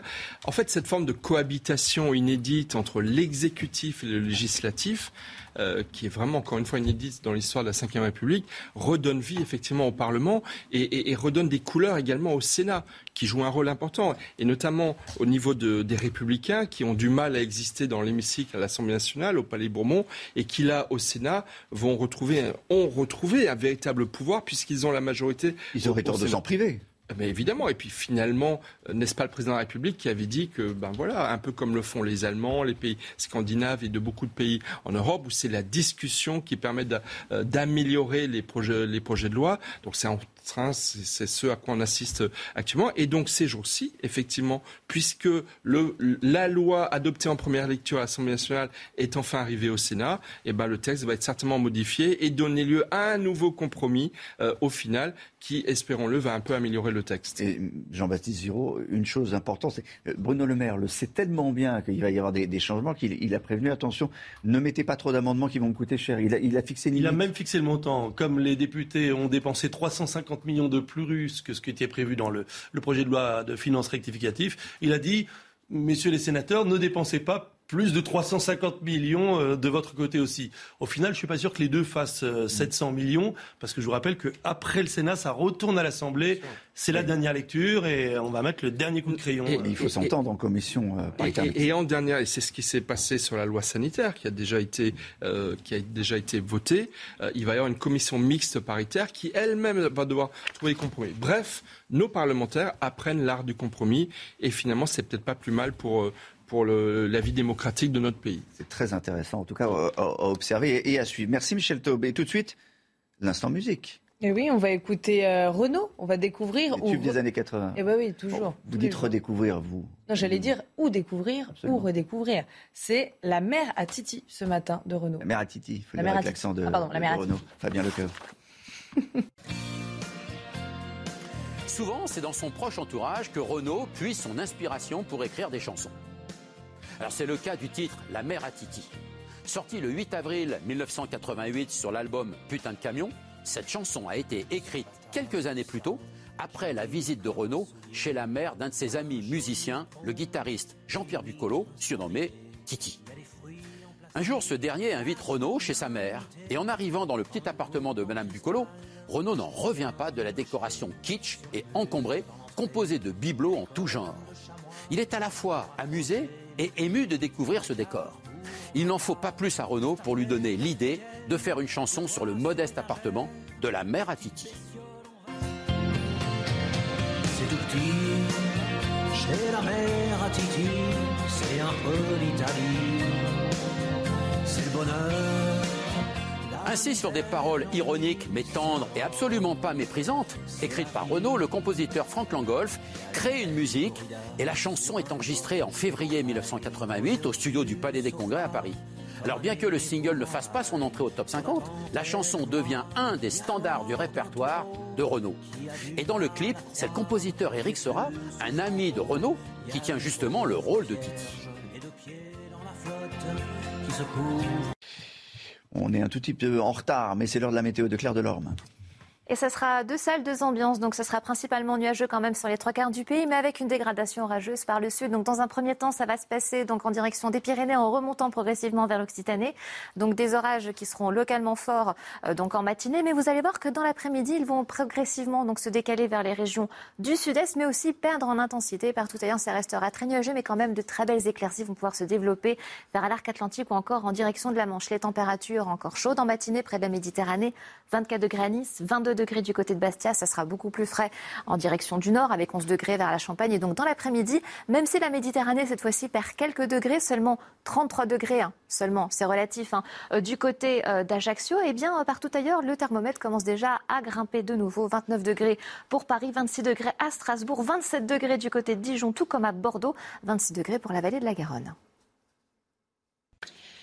Et il va faire encore très chaud. Vous avez entendu Claire Delorme. mais bien, c'est la pire des, choses qui puissent arriver euh, avec les risques d'incendie, euh, évidemment. En Ardèche, je vous rappelle qu'un homme de 44 ans a été mis en garde, a vu et a avoué avoir provoqué plusieurs départs de feu dans le département. L'incendie a ravagé 1200 hectares. Il est maintenant maîtrisé. Pour mettre fin à ces incendies, les pompiers ont utilisé ce qu'on appelle des feux tactiques. Écoutez des explications de Jérôme Farvier de la cellule tactique du SDIS Ardèche.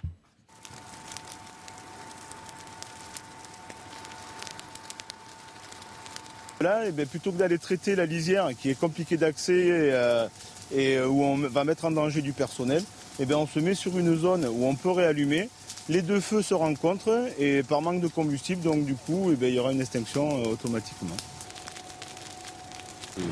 C'est une désolation complète, quoi, voilà. Surtout que, apparemment, c'est un acte criminel ou des actes criminels, donc voilà, c'est désolant, désolant, avec cette température et ce climat, avec le réchauffement climatique, voilà. Dans l'Hérault, euh, l'incendie qui a brûlé 800 hectares a été maîtrisé. Aucune victime n'est à déplorer. Le feu n'a pas atteint les, habitations. Par ailleurs, un pompier volontaire a été placé en garde à vue pour avoir provoqué plusieurs départs de feu. Un pompier pyromane.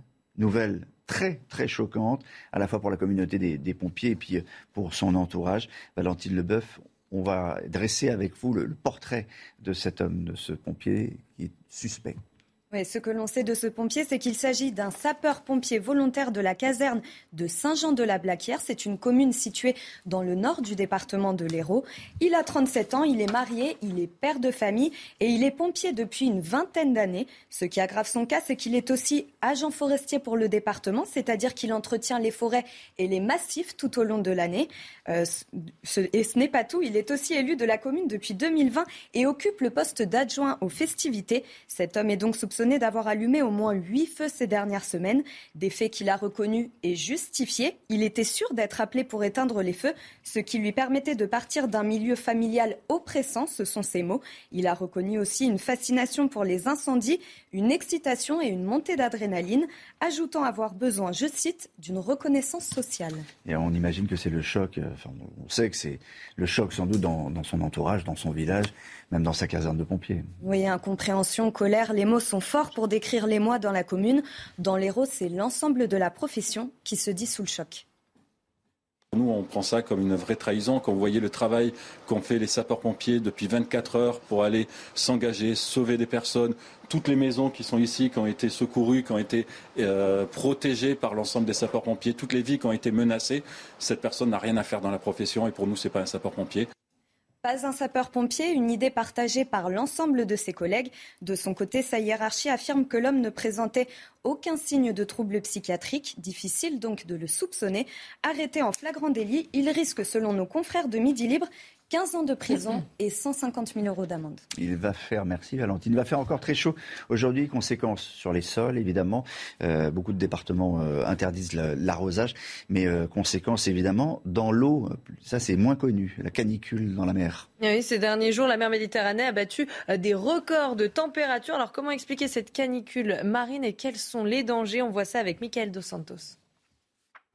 Une eau à 27 degrés 5 de plus que la normale de saison. La mer Méditerranée vit un épisode de canicule marine. À l'heure de la baignade, les vacanciers sont partagés. C'est agréable d'avoir une eau chaude, mais effectivement, euh, ouais, le prix à payer risque d'être très chaud. Enfin, très haut si ça reste comme ça. Ouais, elle est très bonne, peut-être même trop chaude. Hein. On, y rentre euh, sans s'arrêter, vraiment très très bien. Je trouve ça quand même très chaud, c'est vrai, comme une baignade, comme, euh, comme dans la salle de bain. Différents facteurs peuvent expliquer cette anomalie thermique. Le réchauffement climatique est l'un d'entre eux. Quand on a une masse d'air très très chaude, une partie de l'énergie qui est contenue dans l'atmosphère va être transmise à l'océan de surface. Et ça, ça va réchauffer les eaux de surface et ça peut conduire à une vague de chaleur marine. Il y a d'autres mécanismes qui peuvent être liés à des déplacements de masse d'eau. Donc une masse d'eau chaude qui se déplacerait vers une zone où en général les masses d'eau sont plus froides. Principale victime, l'écosystème. Certaines espèces font leur apparition, d'autres disparaissent. En Méditerranée, le corail rouge, les gorgones, mais aussi des éponges euh, et beaucoup d'autres espèces qui vont être affectées par ces vagues de chaleur marine. D'ici à 2050, les canicules marines pourraient s'intensifier, devenir plus fréquentes et durer plus longtemps. Dans un instant, les sports. Un départ, une retraite euh, très remarquée, euh, la retraite d'un champion. Il s'appelle Sébastien Vettel. Il prendra sa retraite à la fin de la saison de F1 Chana. Et le pilote allemand de l'écurie Aston Martin l'a annoncé en marge du Grand Prix de Hongrie ce week-end. Pilote engagé et respecté. L'Allemand aura inscrit son nom dans l'histoire de la F1. Les pilotes francophones nous partagent leur lien avec Sébastien Vettel. Écoutez. On a eu euh, nos batailles en piste qui n'ont pas toujours bien terminé, mais la relation a été tout le long. Et je trouve que la relation a beaucoup changé aussi du début jusqu'à la fin des, années Ferrari. Je suis arrivé la première année chez Ferrari euh, super impressionné. Je pense qu'il devait me trouver assez bizarre d'ailleurs parce que j'étais super timide quand je lui parlais. Et à la fin, ben, on, est, on, est parti. J'étais, j'étais une personne qui était bien différente. Euh, donc euh, il, m'a, il m'a beaucoup aidé aussi à grandir. Un peu un, peu un choc, un peu triste pour être honnête parce que voilà, Seb c'est quand même un, caractère du paddock qu'on apprécie tous. Il a sa voix qui porte quand, quand il le faut. Il nous soutient euh, nous les pilotes. Donc, euh, donc ouais, c'est triste, il va nous manquer. C'est un super, euh, super pilote, c'est une super personne. Et voilà, j'espère qu'il restera pas trop trop loin des, des C'est une légende de notre sport. Quatre fois champion du monde. Il y en a peu qui, peu qui ont atteint cela. Et voilà, j'ai énormément de respect pour le pilote que c'est, mais aussi pour la personne que c'est. C'est quelqu'un de vraiment très gentil, généreux quelqu'un pour lequel j'ai du respect parce qu'il est toujours assez vocal par rapport à ses idées et, ce qu'il a à faire. Je ne suis pas toujours d'accord avec ce qu'il dit, mais au moins c'est quelqu'un de très honnête et très droit. Bon, pour les fans de Sébastien Vettel, il y en a, vous pourrez le voir, courir encore quelques, quelques grands prix, notamment le Grand Prix de Hongrie qui se déroule ce week-end et que vous pourrez suivre sur Canal+, bien sûr. On a encore du, Tour de France. Du Tour de France. C'est toujours, euh, c'est toujours euh, prononcer le nom de la, championne. Bah, écoutez, je vais recommencer. C'est la néerlandaise Viebes qui a remporté la cinquième étape. Euh, On a trois versions hein, depuis ce matin. Oui, bah, C'était Vibes au début de la, journée. Je varie. Viebes tout à l'heure. Maintenant, donc je varie pour que tout le monde soit content. donc, voilà. donc, elle a fini, elle a remporté la cinquième étape du Tour de France féminin à Saint-Dié-des-Vosges. C'est sa deuxième victoire après son succès sur les Champs-Élysées. Cette étape qui a été marquée par une chute massive que vous avez vue, à un peu plus de 40 km de l'arrivée. Et puis la maillot jaune Marianne Vos termine troisième et conserve 7 unique aujourd'hui. Les coureuses relieront Saint-Dié-des-Vosges à Rossheim. Dans un instant, le face-à-face de CNews. Bienvenue dans, le face-à-face. Je salue Anne Genetet. Bonjour, vous êtes députée Renaissance des Français de l'étranger et vous êtes médecin généraliste. Et je le dis, je le rappelle, à chaque fois qu'il y a un médecin, on le dit ici sur ce plateau, c'est très important. Et Guillaume Robot-Kouachier, vous êtes le porte-parole de Fabien Roussel, directeur de la revue Cause Commune. On voulait commencer par vous faire écouter un, témoignage dans un instant. On parlera de, la guillotière, mais ce sera juste après le flash de Chanel Lousteau.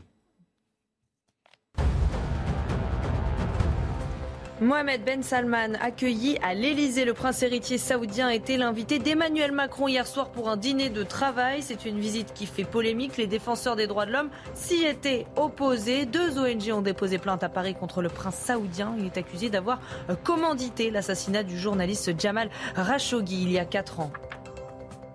Engie propose 100 euros de remise à ses clients les plus modestes. Sont concernées les personnes bénéficiaires du chèque énergie du gouvernement, soit 880 000 personnes. La remise devrait être versée au mois de novembre. Et puis c'est le plus grand week-end de départ en vacances qui démarre aujourd'hui. Le chassé-croisé entre les juilletistes et les Haussiens. 400 000 personnes sont attendues toute la journée dans les gares. Pour commencer ce face-à-face, euh, je vous rappelle que Gérald Darmanin sera à Lyon demain. Le ministre de l'Intérieur va rencontrer des policiers. On est à 10 jours après l'agression de trois agents dans, le quartier de la, Guillotière.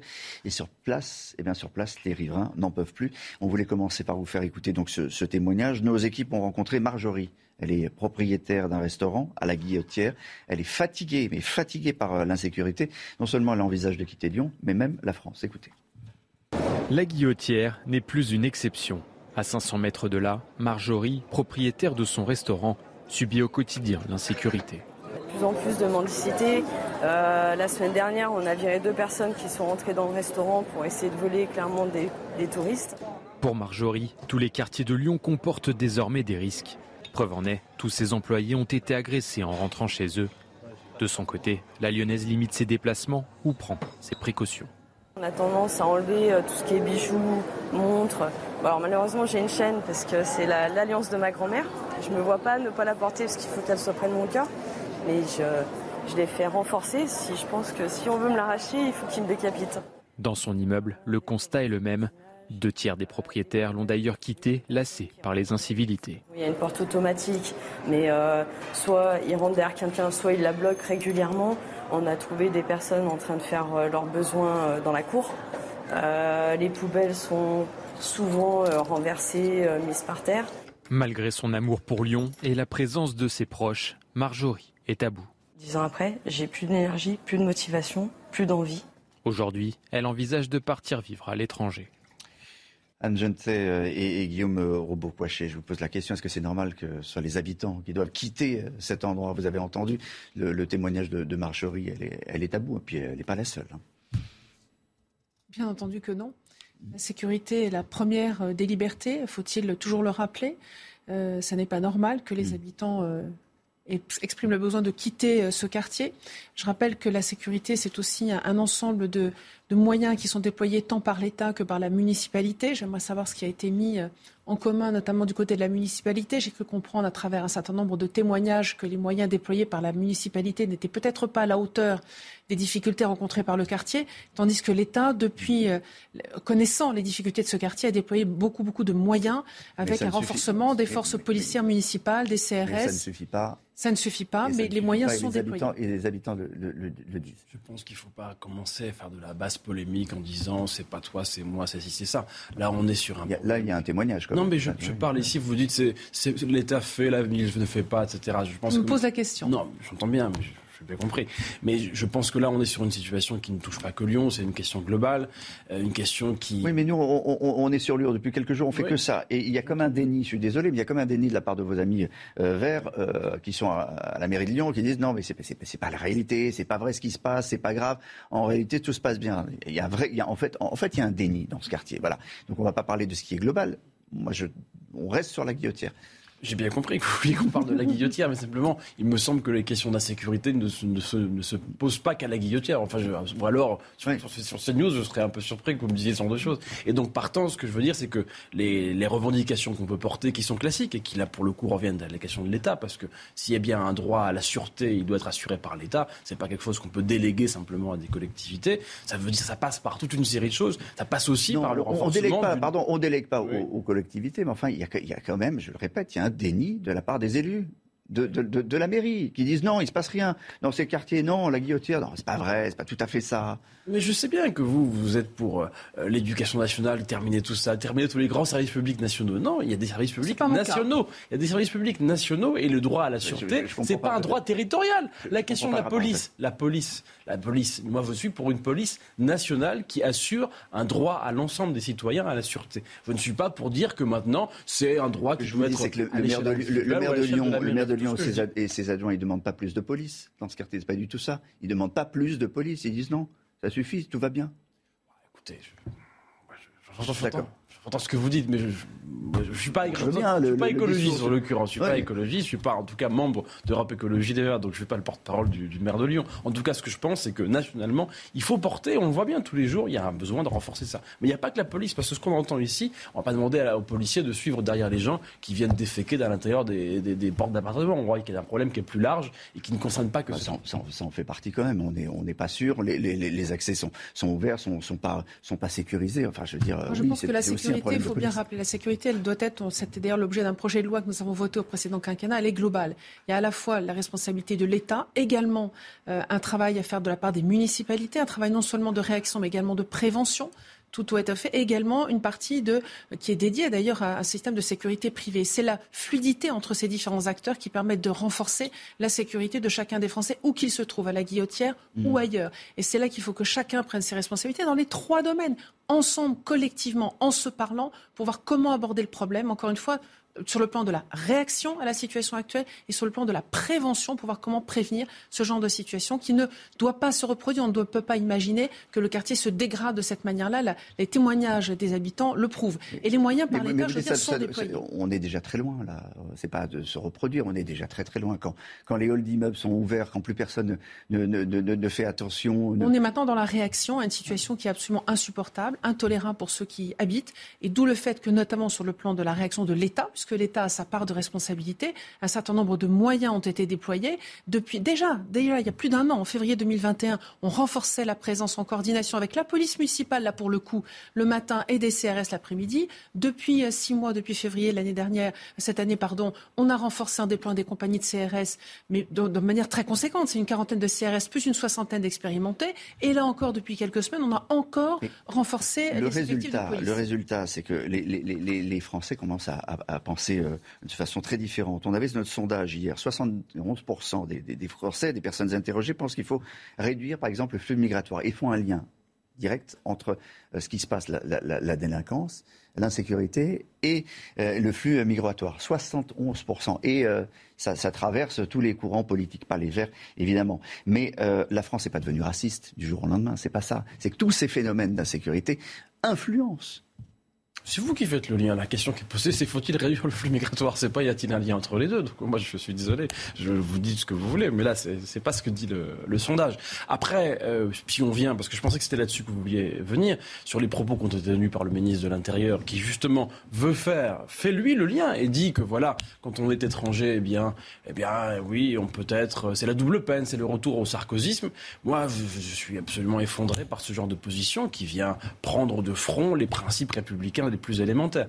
Donc moi, je, je- je ne fais pas le lien entre les enjeux migratoires et les enjeux de. Ça dépend ce que c'est qu'un un, un principe républicain. Le principe républicain, c'est aussi une rue où on ne se fait pas attaquer, comme le disait. Marguerite, où on ne se fait pas piquer sûr, mais on son- son- son- sa carte bleue, son portefeuille, etc. Nous, au Parti communiste, on n'a jamais mis de côté le droit à la sûreté et à la tranquillité publique, ce qui passe par beaucoup de choses, par renforcer, embaucher 30 000 policiers, on pense qu'il y a, mais, mais, mais pas seulement, c'était un point de vue qui doit être global, mais indépendamment de ça, il faut aussi faire vivre les droits de, de, de- de- de tout le monde. Et quand on est un étranger, si on est bon pour travailler et faire un certain nombre de travaux dégradants qui sont parfois pas faits par d'autres, c'est pas pour être toujours avec une sorte d'épée de Damoclès supplémentaire par-dessus. Pas plus de droits, mais pas moins.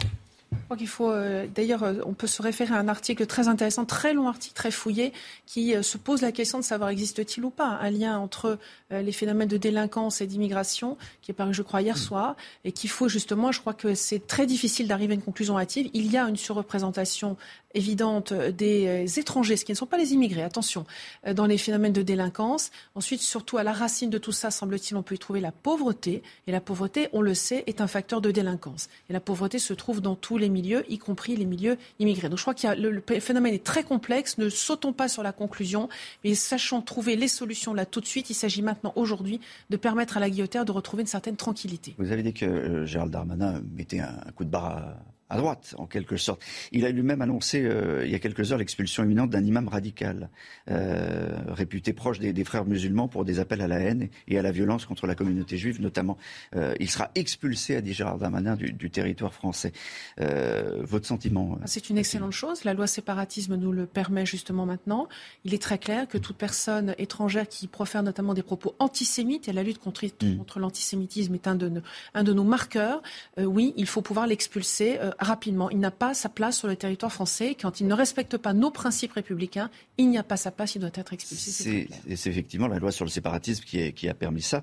Euh, je crois que vous n'aviez pas voté le, le texte hein, du Bah, on a voté un certain nombre de choses, mais Ouais. pas, le, pas le global. Mais, mais c'est pas tellement le sujet, parce qu'en France, il y a une liberté d'expression, mais elle n'est pas absolue et sans réserve. Et quand on va sur l'incitation à la haine raciale, quand on est Mm. sur les questions antisémites, il y a déjà des lois, notamment une loi qui s'appelle Guesso, du nom d'un député communiste, qui justement s'était tout à fait avancé sur ces questions. Donc on est, on est tout à Donc fait. vous pensez qu'avant on pouvait plus fa- facile- facilement expulser ce. Il ne s'agit pas ce- forcément d'expulser, mais en tout cas d'empêcher quelqu'un qui tient des propos comme cela. Il y avait des moyens législatifs pour le faire, oui, c'est vrai. Et en tout cas, moi, je me réjouis qu'aujourd'hui, on lutte contre ça. Et il faut lutter contre les propos antisémites et tous les propos d'incitation à la haine raciale, quelles que soient les personnes qui les tiennent. y Alors, ce- ce- cet imam avait un- une chaîne YouTube. euh, Il aurait peut-être fallu euh, fermer la, la- la- la chaîne, tout simplement. Il y a justement une loi qui a été euh, votée de manière conclusive hier pour limiter la propagation des propos haineux euh, sur Internet.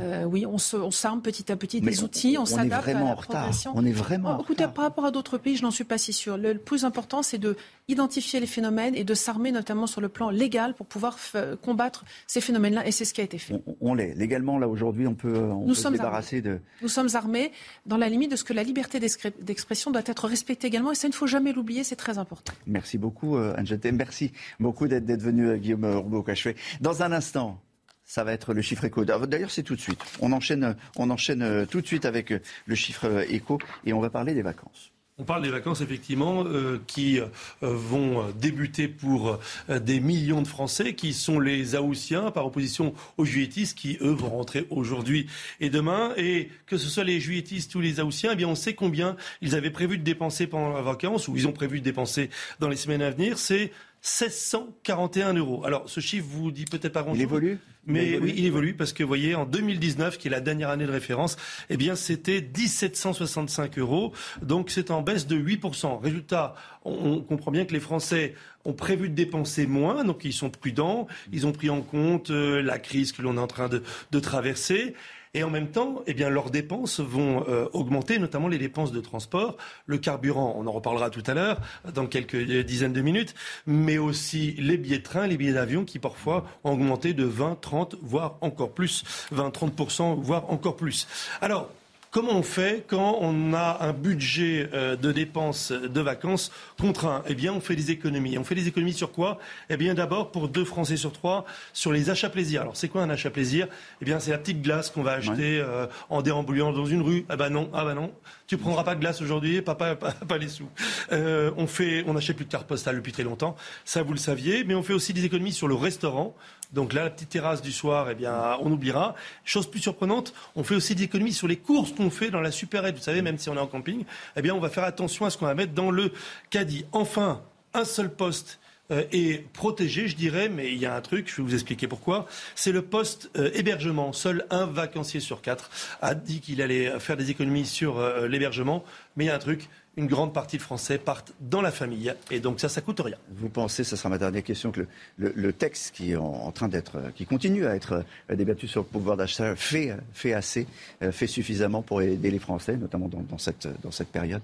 Bien sûr que non, et sur plusieurs points, mais il faut aller vite sur la question, mais notamment sur la question des salaires, parce qu'on ne peut pas avoir les primes comme horizon. Les primes, elles sont financées par l'argent de tout le monde, donc c'est de l'argent qui rentre dans une poche et qui part de l'autre. Il faut augmenter les salaires et arrêter de protéger le petit pactole des, des grands actionnaires. Je crois qu'il y a une tentative de, de- de re- de faire passer le, le SMIC à 1500 euros au, au- au Sénat. Au Sénat, cette nuit, on pensait que c'était, on pouvait plus le faire, mais au Sénat, il y a eu à nouveau des, des amendements. Comme- la, la vie parlementaire est vive, encore une fois. Ce qu'il faut, ce qu'il faut rappeler, c'est très bien que la vie des parlementaires soit vive. Il faut se rappeler également que ce qui compte le plus possible, le plus, ce qui est le plus important, pardonnez-moi, pour les Français, c'est ce qui reste dans la poche. Justement, vous venez de parler de les dépenses euh, pendant les vacances, ce que je vais pouvoir dépenser ou non pour ma vie quotidienne. Et aujourd'hui, quelqu'un qui est au SMIC avec le SMIC qui a été revalorisé tout au long de l'année à hauteur de l'inflation, par ailleurs, permet avec En dessous de la l'inflation, euh, dans la poche, les, les oppositions, la- en dessous de l'inflation. dans la- non, il a été euh, euh, c'est verra à la c'est- fin de c'est l'année. 0,9, 2,65 et 2,0 hein, Vous faites la somme. à la fin de l'année, vous on est, quel est le niveau de l'inflation, on est sur,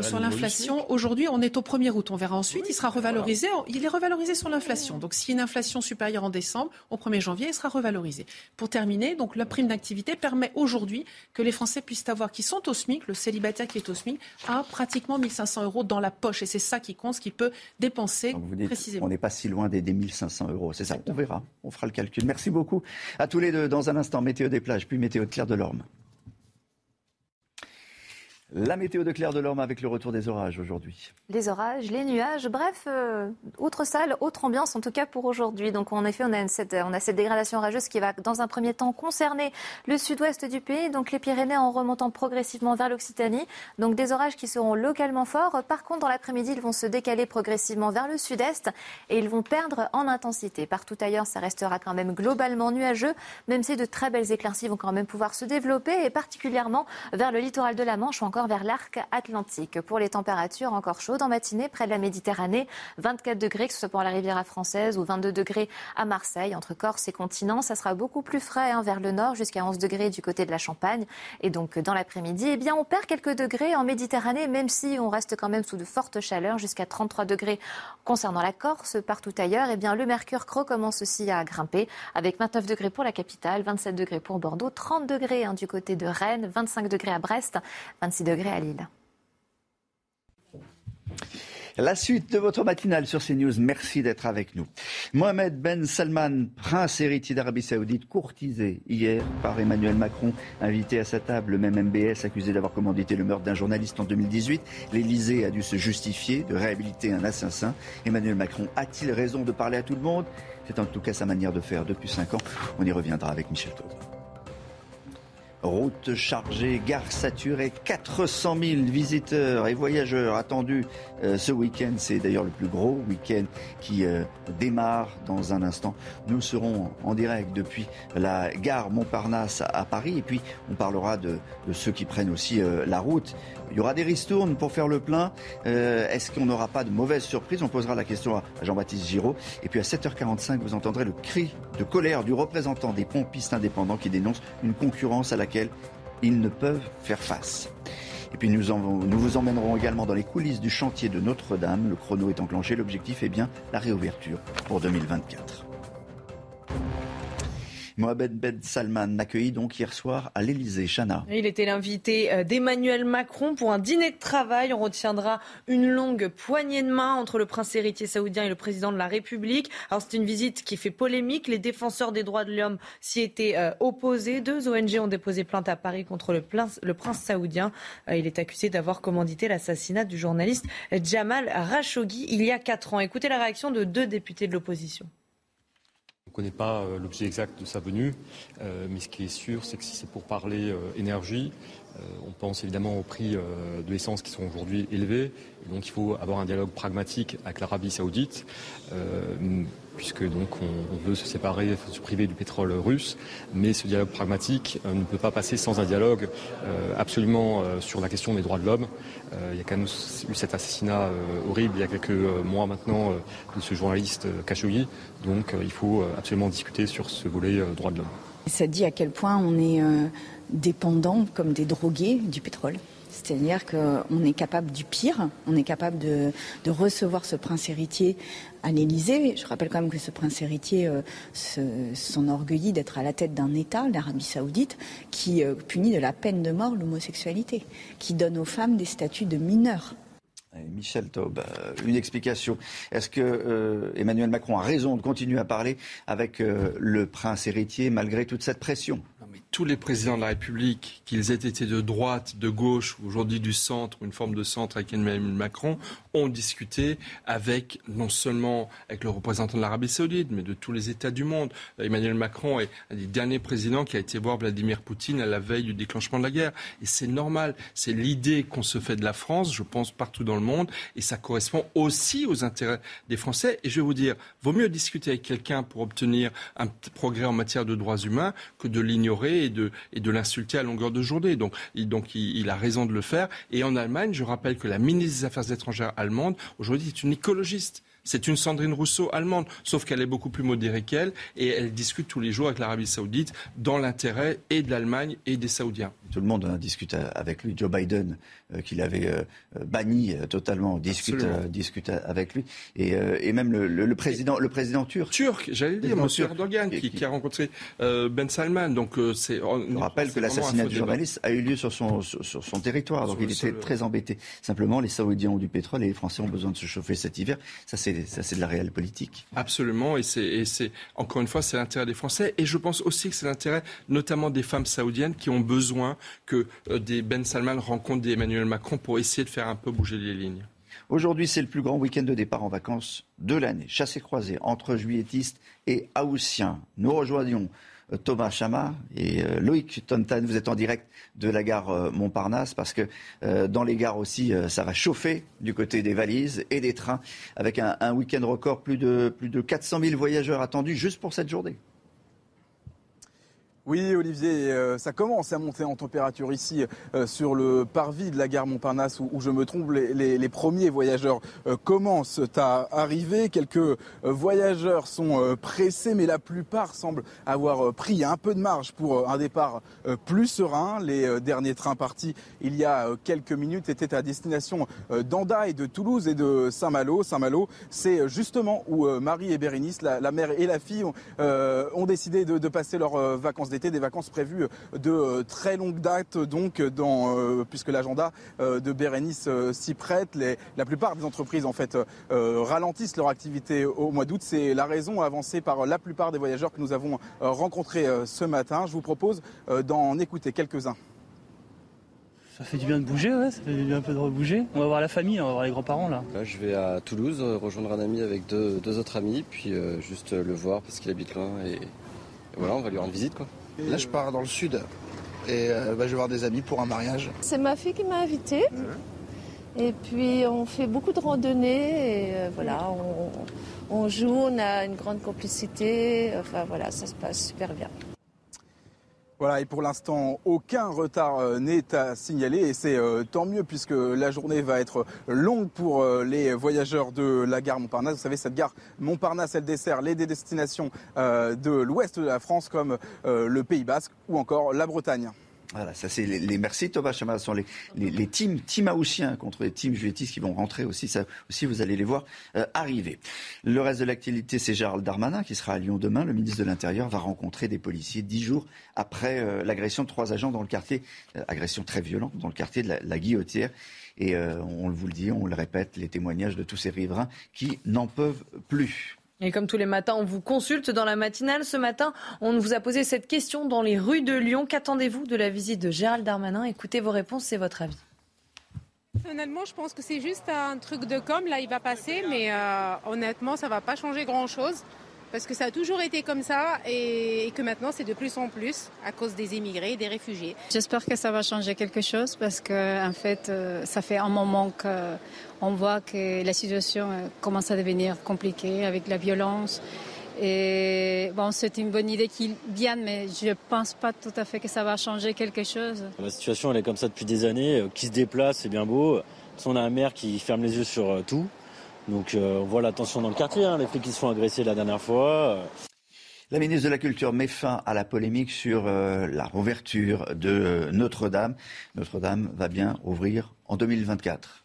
Oui, parce qu'il y a quelques jours, le, le, général en charge de la restauration de la cathédrale disait c'est un objectif tendu cette promesse d'Emmanuel Macron de rouvrir Notre-Dame en 2024. Donc Rima Abdul Malak était en visite sur le site hier et elle a dit que la promesse serait bel et bien tenue. Sandra Chambaud.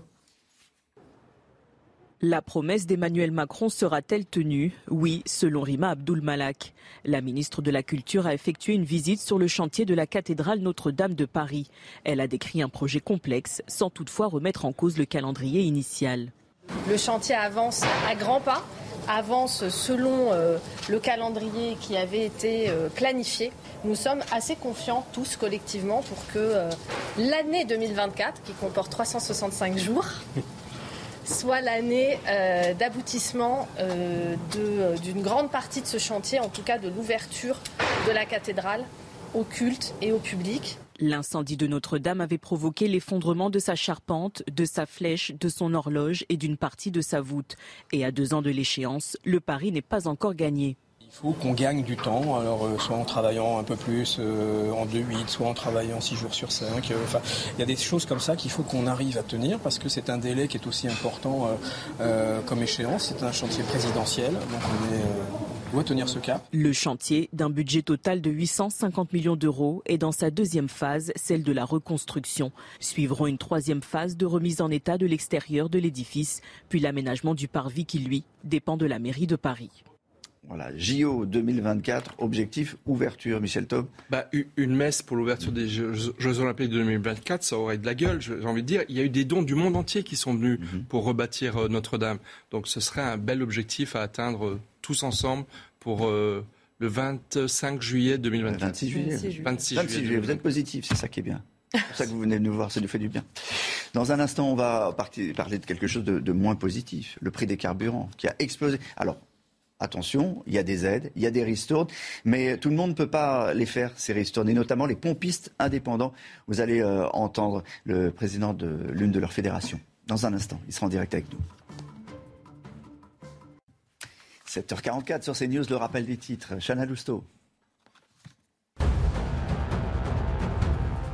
Après le scandale McKinsey, le gouvernement veut mieux encadrer les cabinets de conseil. Entre 2018 et 2022, l'État a dépensé 226 euh, millions d'euros en prestations de conseil. L'État promet de réduire ses dépenses à 150 millions pour les quatre prochaines années. Pour cela, un nouveau plafond de 2 millions d'euros par mission sera imposé.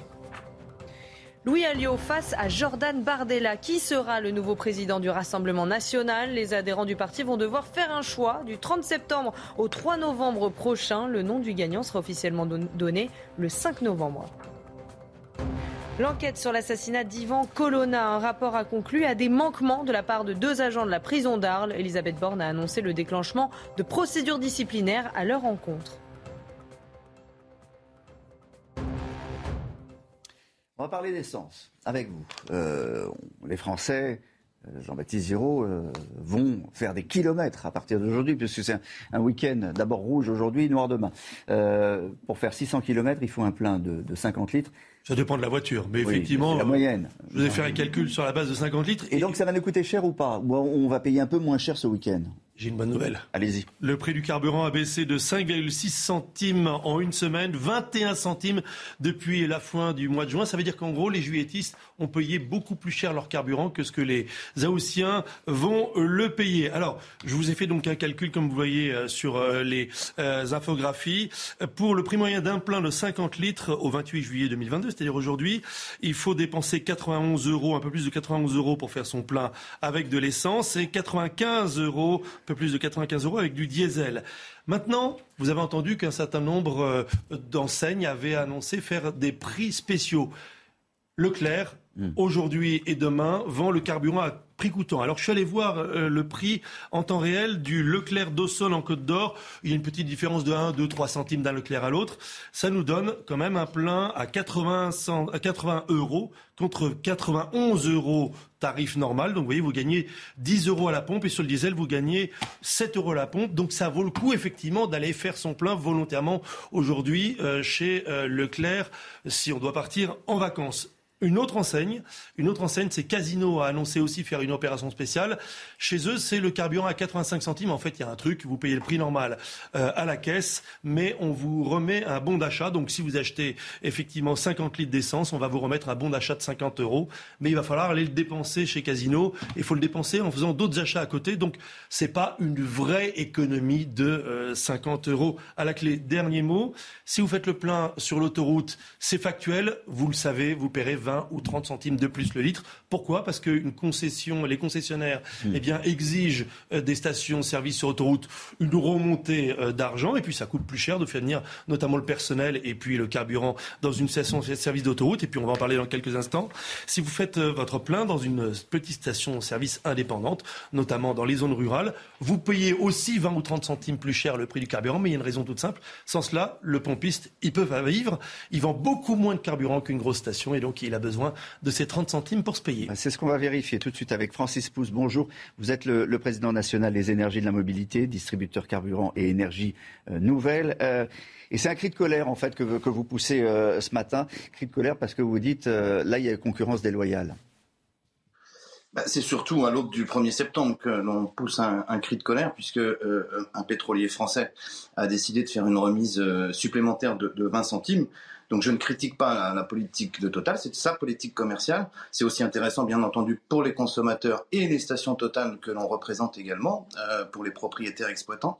Euh, néanmoins, on s'inquiète beaucoup de la survie des stations en particulier en, zone rurale, euh, puisque on va créer un différentiel de prix très important et, ces, mêmes stations-service sont déjà à l'agonie. Donc, quid de la survie des stations-service en zone rurale et périurbaine, puisque euh, euh, cette, cette, remise va s'appliquer bien entendu partout, euh, et l'ensemble des stations qui ne sont pas à la marque Total vont subir, je pense, des baisses de chiffre d'affaires de l'ordre de 30 à 50% vous dites Total, ben, enfin, les, les, les, autres histoires vont continuer. Vous pensez que Leclerc va, va arrêter? D'ailleurs, qu'est-ce que, qu'est-ce que vous pensez de, de, Leclerc qui vend ses, ses carburants à, à prix coûtant?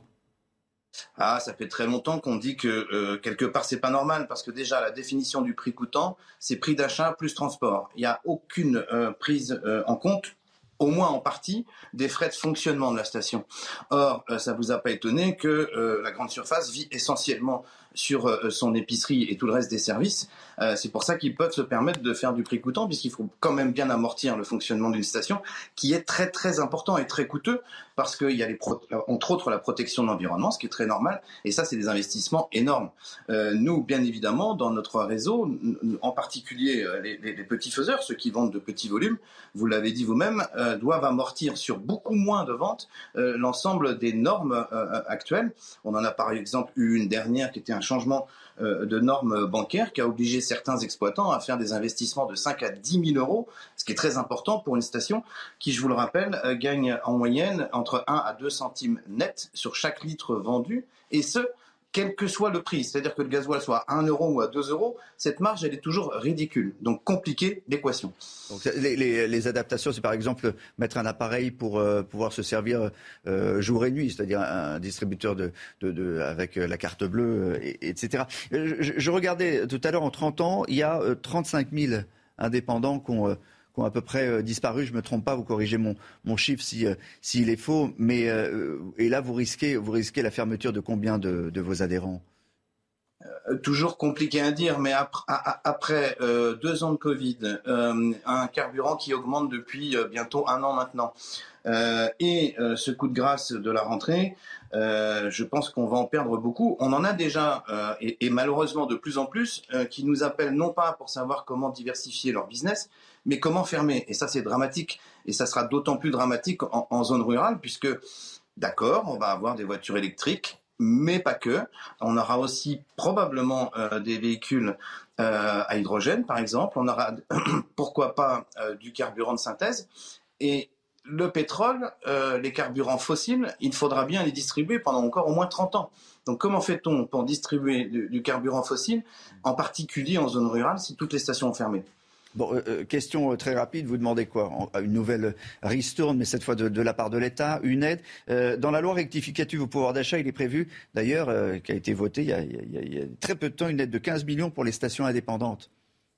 Il est prévu, mais ce n'est pas encore validé jusqu'au bout de la navette parlementaire, mais c'est une, bonne nouvelle. Ça fait euh, plus de cinq ans que l'on demande euh, la remise en place d'un fonds d'aide aux stations-service euh, rurales et périurbaines. Néanmoins, eu égard avec ce qui va se passer en septembre, on a un problème. C'est est-ce qu'il faut aider les pompistes indépendants qui ne soient pas sous enseigne totale parce qu'ils vont perdre beaucoup de chiffre d'affaires? Ou est-ce qu'il faut tout de suite les aider à se diversifier, sachant que aider une station à se diversifier si elle est morte dans 4 mois. Euh, quelle est la solution? On ne l'a pas encore. Bon, on a fait le calcul, hein, 15 millions pour les stations indépendantes. Euh, s'il y a 5 000 euh, stations indépendantes, ça fait 3 000 euros.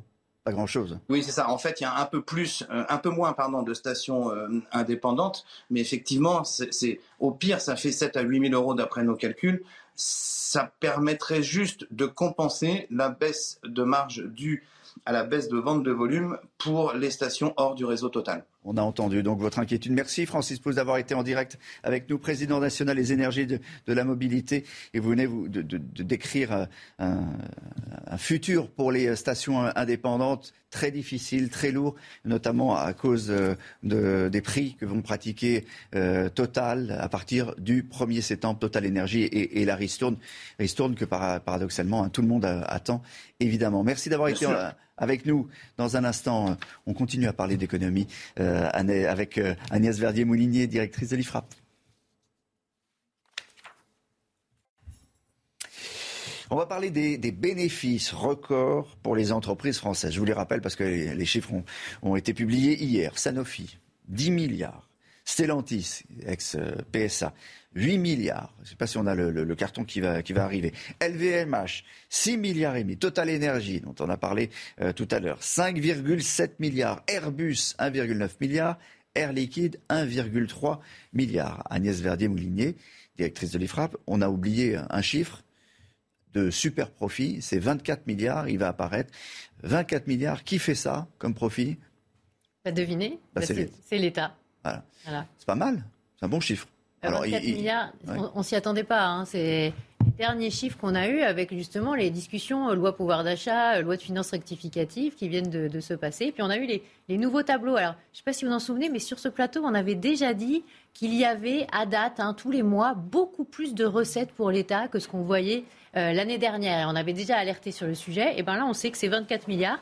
Et c'est pas rien, 24 milliards. Hein. C'est presque 10% des recettes de l'État, hein, parce que les recettes de l'État, c'est un peu plus de 300 milliards. Donc vous voyez, euh, on est quand même dans un niveau d'augmentation des prélèvements sur les Français et les entreprises françaises, qui est très important. Parce que cet argent vient d'où? C'est ça qu'il faut préciser. Ah bah tout simplement. des impôts. Bah oui, des impôts. L'impôt sur le revenu, par exemple, des Français euh, qu'on paye, eh ben, c'est 3 milliards de plus de recettes que ce qu'on attendait. Hein. C'est 3 milliards de plus. Euh, sur euh, l'impôt sur les sociétés, c'est 17 milliards de plus. Sur la TVA, c'est 5 milliards de plus. Et encore, la TVA, c'est celle que touche l'État. Parce qu'il y a aussi de la TVA qui va aux collectivités locales, il y a aussi de la TVA qui va à la sécurité sociale. Donc ça, c'est qu'une partie de l'augmentation de la recette de TVA. Mais on nous a dit euh, il il n'y a, pas eu d'augmentation d'impôts. Euh, c'est pas vrai, on n'a pas touché au l'impôt. Au contraire, on les a, on les a baissés. Oui, mais derrière, il y a l'inflation. Et l'inflation qui fait, en fait, rentrer euh, finalement beaucoup, beaucoup plus d'argent. Parce que, par exemple, l'impôt sur le revenu, le barème, il a été revu avec une inflation qui était calculée à 1,5%.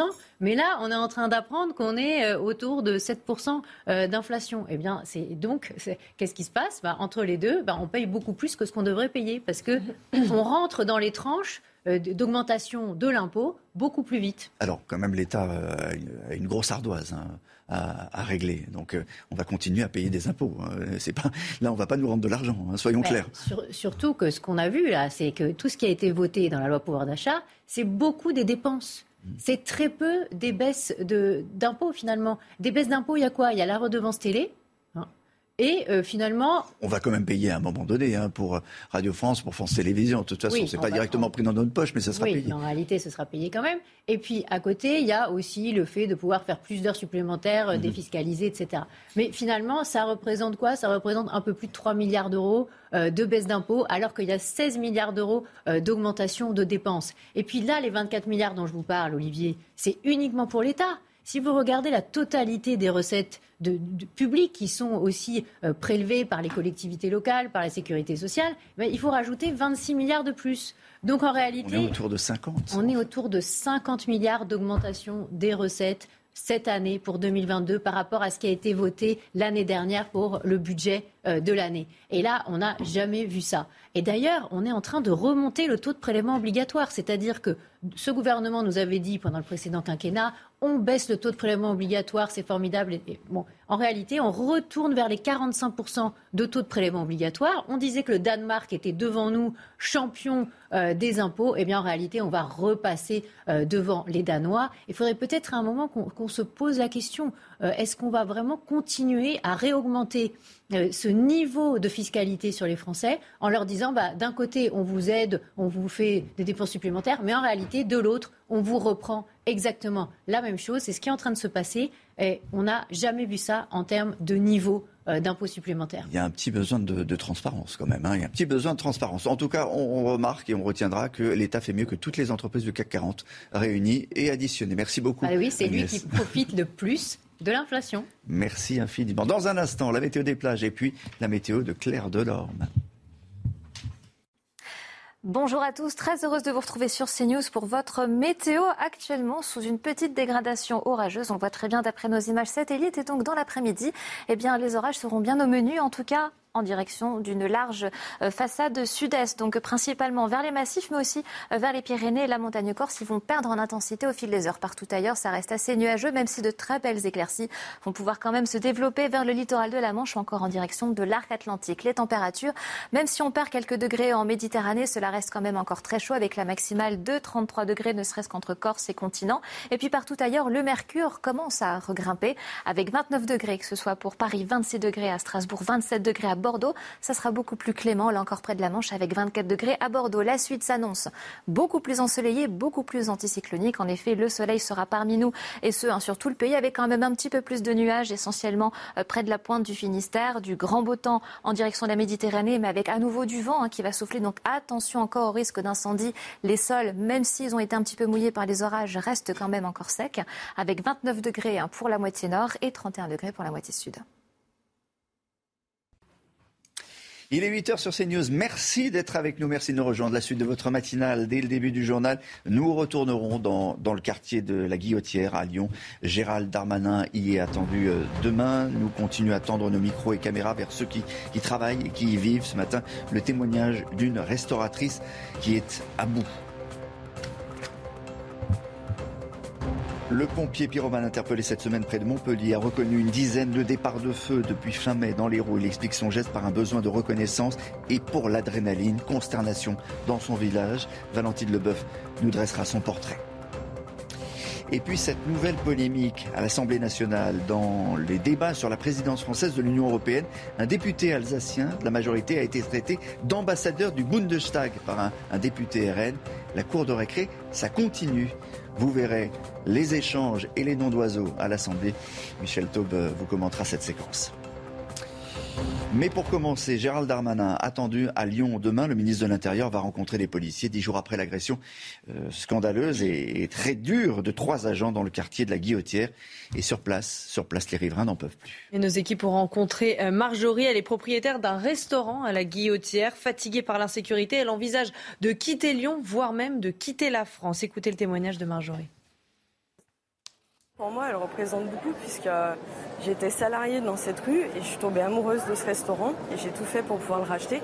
Cette rue, c'était une rue qui était quand même très calme, paisible, très peu de scooters.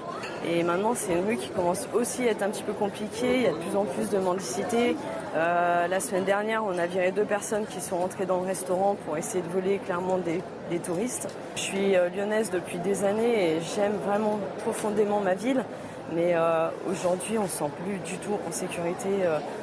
On ne se sent plus du tout en, sécurité. Jeanne Cancard, euh, avec Olivier Gangloff, c'est vous qui avez recueilli ce, témoignage. Ce qui étonne, ce matin encore, on en a parlé tout à l'heure dans, le face-à-face, c'est le, le, silence assez assourdissant des, élus verts et des élus de la mairie de Lyon. Oui, Olivier, certains habitants que nous rencontrons, avec qui nous discutons depuis plusieurs jours, dénoncent ce silence. Il faut savoir que au lendemain de l'agression des trois policiers qui a eu lieu il y a plus d'une semaine maintenant, ici, place Gabriel Petit, eh bien, le maire de la ville, Grégory Doucet, a réagi, s'est exprimé sur Twitter. Il a condamné ces violences, mais depuis, il n'a pas pris la parole. Idem pour son adjoint à la sécurité. Seul l'adjoint, celui qui est en charge de l'espace public, s'est exprimé sur notre antenne. Mais ce que les habitants nous disent, eh bien, c'est qu'ils voudraient que les élus viennent ici, les écouter, partager avec eux des solutions concrète. De son côté, la maire du 7e arrondissement de Lyon, l'arrondissement dans lequel nous nous trouvons, dans, lequel se trouve le quartier de la Guillotière, s'est quant à elle exprimée à plusieurs reprises. Elle demande plus de moyens humains et pas seulement un renfort policier de façon ponctuelle. Elle a aussi condamné les violences commises envers les policiers, mais pour elle, eh bien, ces violences ne traduisent pas une dégradation de la situation ici dans le quartier. Merci Jeanne. On va écouter précisément euh, l'adjoint au maire dont vous faisiez euh, auquel vous faisiez allusion. Regardez, écoutez, il était sur CNews. C'était une attaque euh, très violente et, très brutale à l'encontre des, des, policiers. Autant, euh, non, la situation ne se dégrade pas euh, au fil des mois. En l'occurrence, depuis le début de l'année, euh, depuis six mois, voire plus, euh, le marché à la sauvette qui était présent sur la place Gabriel Péry n'est plus là, justement, depuis un certain nombre de mois. Et les choses vont mieux. Après, effectivement, et je l'ai dit, il faut avoir cette, humilité. Et euh, si tant est qu'il le fallait, eh bien, cet événement de la semaine dernière nous rappelle effectivement que, évidemment, nous n'avons pas encore gagné la bataille sur la place Gabriel Péry. Il faut continuer les actions. Mais les choses vont mieux, Michel Taube. Non, mais ce qu'oublie de, dire l'adjoint au maire, mais c'est pareil à Strasbourg, c'est pareil à Bordeaux, dans les, dans les mairies qui ont été conquises par les Verts à la faveur d'une abstention record euh, lors des municipales 2020, c'est que les, les moyens de vidéosurveillance, armer la police municipale et faire de la sécurité une priorité, tout a été extrêmement freiné. Et résultat, eh ben, les politiques de sécurité n'ont pas été mises en œuvre et la relation entre ces villes-là et l'État est extrêmement compliquée alors que c'est l'intérêt des, euh, des, habitants de ces villes que Mais Michel, c'est pas que ça. On est dans le déni, quasiment. On, on est, est, on est dans le déni. Alors ça, c'est la cause de ce, euh, de ce freinage brutal de tous les moyens de sécurité, c'est qu'effectivement, ces nouvelles majorités municipales sont dans le déni euh, des enjeux de sécurité, alors qu'il faut quand même leur rappeler que la sûreté, la sécurité fait partie des droits fondamentaux de, de nos concitoyens. Le fond des incendies à présent, on va commencer par l'Ardèche. Un homme de 44 ans a été mis en garde, et, en garde à vue pardon, et a avoué avoir provoqué plusieurs départs de feu. Dans le département, l'incendie a ravagé 1200 hectares. Il est maintenant maîtrisé. Pour mettre fin à ces incendies, les pompiers ont utilisé ce qu'on appelle des feux tactiques. Écoutez les explications de Jérôme Fingier de la cellule tactique, tactique du SDIS Ardèche.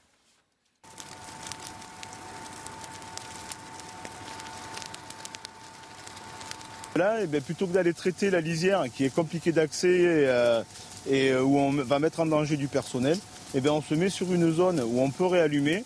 Les deux feux se rencontrent et par manque de combustible, donc du coup, eh il y aura une extinction automatiquement. C'est une désolation complète, quoi, voilà. Surtout que, apparemment, c'est un acte criminel.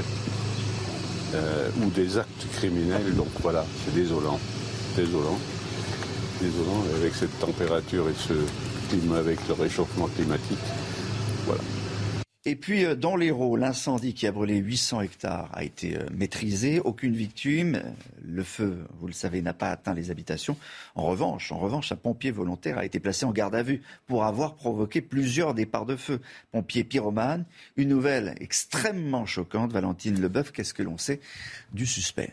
Alors, ce que l'on sait, Olivier, c'est qu'il s'agit d'un sapeur-pompier volontaire de la caserne de Saint-Jean-de-la-Blaquière. C'est une commune située dans le nord du département de l'Hérault.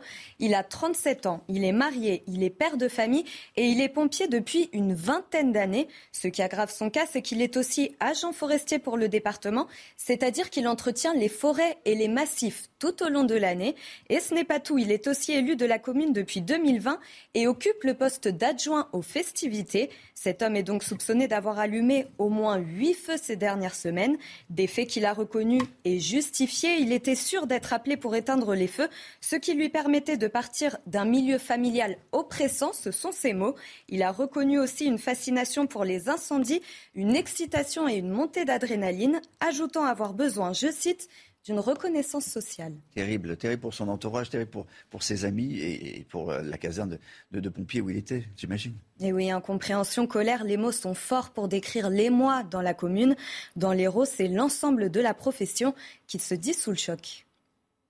Nous, on prend ça comme une vraie trahison. Quand vous voyez le travail qu'ont fait les sapeurs-pompiers depuis 24 heures pour aller s'engager, sauver des personnes, toutes les maisons qui sont ici, qui ont été secourues, qui ont été euh, protégées par l'ensemble des sapeurs-pompiers, toutes les vies qui ont été menacées, cette personne n'a rien à faire dans la profession et pour nous, ce n'est pas un sapeur-pompier. Pas un sapeur-pompier, une idée partagée par l'ensemble de ses collègues. De son côté, la hiérarchie affirme que l'homme ne présentait aucun signe de trouble psychiatrique, difficile donc de le soupçonner. Arrêté en flagrant délit, il risque, selon nos confrères de Midi Libre, 15 ans de prison et 150 000 euros d'amende. Merci Valentine Leboeuf pour ces précisions. Une nouvelle polémique au sein de l'Assemblée nationale, à présent. Des débats sur la présidence française de l'Union européenne se sont envenimés hier. Un député alsacien de la majorité a été traité d'ambassadeur du Bundestag, le Parlement allemand, depuis les bancs du Rassemblement national. Le récit de Thomas Chama. C'est une nouvelle attaque à l'Assemblée nationale. En plein débat, le député de la majorité Charles Sigenstuhl est donc taxé d'être du Parlement allemand. Je vous remercie.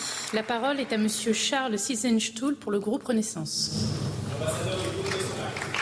Chers collègues, avant de débuter euh, mon propos, je souhaitais répondre à, mon collègue. Je, je, suis député de l'Assemblée nationale, je suis nationalité française et je ne suis en aucun cas un représentant ou un ambassadeur du Bundestag ici. Une joute verbale poursuivie sur les réseaux sociaux, où l'élu du Rassemblement national Thibault François se défend de toute allusion aux origines du député alsacien. Je souhaitais par mon propos critiquer le positionnement politique de la majorité et la servilité d'Emmanuel Macron dans le couple franco-allemand. Je ne faisais évidemment nullement allusion aux origines du député. Une réponse loin de convaincre le député de la majorité. Le brouhaha venait d'un député RN qui m'a désigné de représentant du Bundestag à l'appel de mon nom. Insulte à l'Alsace et à son histoire douloureuse, nous, Alsaciens, sommes des Français comme les autres. Prochaine séance à l'Assemblée lundi. Les députés discuteront du programme de stabilité et de la trajectoire future des finances publiques de l'État.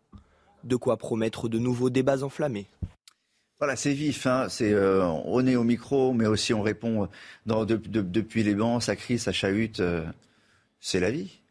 Non, mais j'ai envie de dire, c'est la vie. Mais évidemment, ce qu'a dit le, député RN était euh, scandaleux, notamment pour un député alsacien, parce qu'il faut quand même rappeler l'Alsace a été occupée euh, par l'Allemagne euh, dans, dans, le passé, et donc évidemment, c'était douloureux pour le député de l'entendre. Mais en même temps, c'est la vie. Moi, je pense qu'on a un meilleur reflet à l'Assemblée nationale de, des réalités de la société française et de la sociologie de la société française, et donc ça fait vivre effectivement l'hémicycle. Mais après, il y a des excès qu'il faut peut-être pas. Il y a peut-être des lignes rouges à ne, à ne pas dépasser. Ça c'est au, président ou à la présidente de, Exactement, de, de, les fixer. Mais... D'ailleurs, la présidente de l'Assemblée nationale et les vice-présidents qui président les différents débats manquent peut-être un peu plus de, poigne parfois pour peut-être plus maîtriser euh, leurs collègues, mais elles vont, parce que ce sont souvent des femmes et c'est très bien, elles vont apprendre et s'exercer au fur et à mesure. Vous savez ce qu'il y a dans le, bureau de la nouvelle présidente? Jean-Baptiste Ziro Aucune idée. Des grandes box. oui. mais alors ces grandes box, ils sont vendus euh, au restaurant de l'Assemblée. Il y a marqué gauche et droite. alors, il, faut les, les, grandes box. Vous savez qu'il fut un temps où un Bernard Tapie avait sorti des gang box face à Jean-Marie Le Pen et, et euh, non, c'était Paul Amar. Excusez-moi, c'était Paul Amar. Et, ça et ça lui avait coûté très cher. Effectivement, à la télévision, ça lui a coûté très cher. Euh, à propos de très cher, la croissance rebondit au deuxième trimestre. Vous allez enfin, nous donner nouvelle. Enfin, une bonne nouvelle, effectivement, euh, un rebond de 0,5%. On attendait plutôt un petit, une petite remontée de 0,2%, donc c'est une bonne surprise, surtout après un premier trimestre en baisse de 0,2%. Euh, surprise encore plus pour l'Institut national de la statistique et des études économiques, puisque ce rebond vient notamment du croissant du commerce extérieur, croissance du commerce extérieur. Ça veut dire qu'on exporte plus que prévu et qu'anticipé. Donc bonne nouvelle. Ça, c'est euh, comme ça qu'il faut le, il faut rappeler ce que c'est que la, croissance, effectivement. Alors, la croissance, effectivement, c'est la progression du chiffre d'affaires de l'ensemble des entreprises et des services publics français. Et, d'ailleurs, alors là, pour le coup, je suis un peu plus surpris. Euh, cette euh, augmentation de 0,5% de la croissance française est aussi provoquée par une baisse de la consommation des Français, mais c'est en fait comme ils consomment moins de produits d'importation, eh bien c'est bon pour notre économie. Merci beaucoup. Dans un instant, l'invité politique euh, ce matin, c'est Elodie Aucher qui va réaliser cette interview de Michel-Édouard Leclerc, président du comité stratégique des centres Édouard Leclerc. Sur CNews, lors de l'interview politique, Elodie Huchard reçoit ce matin Michel-Édouard Leclerc. C'est juste après le rappel des titres de Chanel Lousteau. Engie propose 100 euros de remise à ses clients les plus modestes. Sont concernées les personnes bénéficiaires du chèque énergie du gouvernement, soit 880 000 personnes. La remise devrait être versée au mois de novembre. Et c'est le plus grand week-end de départ en vacances qui démarre aujourd'hui. Le fameux chassé-croisé entre les juilletistes et les Haussiens. 400 000 personnes sont attendues toute la journée dans les gares. Sébastien Vettel prendra sa retraite à la fin de la saison F1. Le pilote allemand de l'écurie Aston Martin l'a annoncé en marge du Grand Prix de Hongrie ce week-end. 289 Grands Prix, 53 victoires et 4 titres. L'Allemand aura inscrit son nom dans l'histoire de la F1.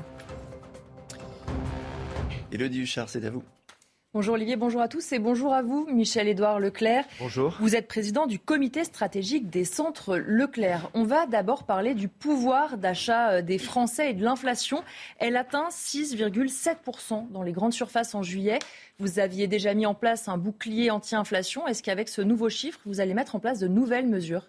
Oui, d'abord j'ai très peur euh, de l'effet euh, social, de ce mur d'inflation que vont retrouver les Français au mois de septembre-octobre, au moment de la rentrée des classes, au moment du retour de vacances. Euh, je pense que certains distributeurs calculent avec moi qu'on sera entre 7 et 9% euh, sur cette période-là. La plupart n'ont jamais connu ça. Donc, ce n'est pas simplement des articles qui bougent, c'est tous les rayons vont bouger. Et j'ai très peur aussi de, la récession. Euh, l'État, euh, les entreprises ont fait des efforts considérables pendant la période Covid. Euh, il ne faudrait pas que, perdant la confiance des consommateurs, avec ce mur d'inflation, l'économie française plonge. Ce serait au plus un impact sur les finances publiques qui serait assez considérable. Donc oui, le groupe Leclerc est très mobilisé et je peux vous dire que mes collègues de la distribution le sont tous. Donc nous, évidemment, on retarde, on retarde la hausse des prix. Euh, le gouvernement nous a obligés à renégocier avec les industriels, ce que je pense être une erreur. Il hein. fallait respecter la loi, fallait tenir compte euh, de dates euh, de fin de négociation, faire appliquer la loi avec des clauses de révision de prix. Là, tout le monde y va, essaye de filer comme une patate chaude ses factures d'énergie, de containers, etc. On ne sait pas trop où on va. Mmh. Nous, nous prenons notre temps. Euh. On reçoit des volets de bois vert euh, de temps en temps, mais les lobbies sont à l'œuvre. Mais euh, dans les centres Leclerc, l'inflation pour le moment n'est qu'à 3,8%, c'est-à-dire presque moitié moins que l'inflation constatée dans l'ensemble de la consommation française. Nous allons résister et prendre des initiatives. Et quand vous dites on ne voit pas très bien où on va, c'est-à-dire que face à vous, est-ce que vous avez euh, des politiques, un gouvernement qui arrive à vous dire voilà la trajectoire économique, elle est celle-ci, et voilà ce qu'on attend de vous aussi pour contrer ces effets? Eh ben non, et c'est pas que le gouvernement, c'est aussi euh, l'ensemble des acteurs économiques et politiques autour de nous. On a l'impression que c'est un peu comme euh, pendant la période de l'arrivée du Covid.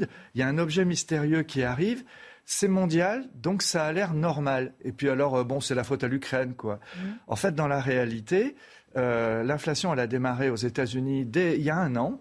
Moi, j'ai commencé à regarder euh, là-bas ce qui se passait. Le président Biden, qui pourtant n'avait pas la majorité euh, au Congrès, a obtenu des commissions d'enquête pour permettre aux entreprises d'être accompagnées dans leurs demandes de négociation, dans leurs demandes de transparence. En France, je suis venu sur votre enseigne, ici, sur votre antenne, c'était Laurence Ferrari, j'avais dit dès novembre que l'inflation serait très forte dès le printemps en France on m'a pris un peu pour un agité de l'inflation, quoi. La réalité, c'est que c'est un fléau, c'est un impôt pour les Français. Donc nous, nous, bloquons au maximum. Les prix vont augmenter hein, sur l'agroalimentaire, surtout. On peut faire une revue, mais euh, l'idée, c'est de, pour nous, c'est de garantir aux consommateurs que les hausses de prix sont vraiment les, les seules nécessaires, quoi. C'est de et par contre, nous sommes très exigeants avec les fournisseurs et, 80% des fournisseurs ne sont pas transparents. Et c'est ça qui, m'inquiète. Et je voudrais voir les pouvoirs publics venir à nos côtés, demander pourquoi est-ce que, euh, par exemple, on nous a dit que l'huile de tournesol allait coûter plus cher, euh, qu'il y aurait des pénuries, alors qu'on voit bien aujourd'hui, elle revient dans les magasins, alors qu'il n'y a pas eu de récolte alors qu'il n'y a pas eu de récolte en Ukraine, il n'y a pas eu de récolte au Canada, ni en Australie. Ça veut bien dire qu'il y a eu aussi de la rétention et on nous a fait payer 30 à 40 plus cher. Euh, un produit qui revient sur le marché. Donc, est-ce que c'est de la spéculation? Est-ce que c'est du produit mal réparti? Euh, Moi, je n'ai pas le droit de connaître euh, les conditions d'achat de mes concurrents. On est concurrents. Et donc, j'aurais trouvé bien qu'au Sénat, à l'Assemblée nationale, sans, en sortant de l'esprit polémique actuel, on soit accompagné par des missions d'information. Ce n'est pas le cas, donc on va le faire tout seul. Ça veut dire qu'on n'aura pas de vacances. Justement, je reviens sur l'Ukraine, parce que vous faites partie de ceux qui expliquent que la situation internationale a pu être un prétexte à éventuellement de la spéculation, à des pénuries plus ou moins organisées. Euh, qui est, derrière tout ça selon vous et quel intérêt d'avoir utilisé cette situation euh, pour faire de la spéculation finalement sur le dos des Français? Alors, il y, a, des vraies hausses de coûts mmh. partout dans le monde, des coûts de l'énergie, du gaz, des coûts de transport. Voilà. Mais euh, comme on était dans une période de déflation, les, les, grandes entreprises, même industrielles, ne se sont pas mis en quête de négocier. Euh, on n'a pas réarmé les directions d'achat des administrations, des collectivités locales, les directeurs de cantines, euh, ceux qui approvisionnent euh, les, grands corps de l'État, l'armée et, bien sûr même les grands industriels. Ouais, les, factures de conteneurs arriver. Maintenant, on découvre que les sociétés de conteneurs ont fait 15 milliards de profits. Ça veut dire qu'on les a achetés trop cher. Donc, vis à -vis du consommateur, nous, Leclerc, on veut donner des garanties. Donc on a créé un bouclier. On a 235 articles parmi les plus consommés euh, en France.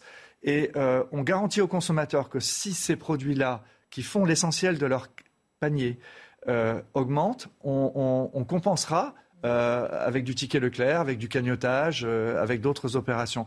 Ça, c'est une première euh, réponse. La deuxième, ce sont des, prix bloqués, comme le prix des masques, par exemple, parce que vous voyez bien qu'il y a des vagues de Covid qui reviennent. Et on a quand même acheté 1 milliard 200 millions de masques rien que dans les centres Leclerc, alors qu'on nous en disputait le droit. Je ne sais pas si vous vous rappelez. Mhm. Et on a divisé les prix par 5. et puis euh, aussi, ce qu'on essaye de faire, c'est par exemple pour la rentrée des classes, c'est de garantir. On, a acheté il y a un an, hein, mmh. donc euh, là, c'était pour beaucoup avant hausse. Il y a très peu d'inflation. On essaie d'avoir des marqueurs comme ça, temporisateurs euh, de cette inflation. Justement, sur la rentrée des classes, on sait qu'il y a beaucoup de familles qui sont euh, inquiètes. Il y a la liste des fournitures qui arrivent, des familles qui se demandent si ce sont des produits qui vont beaucoup augmenter.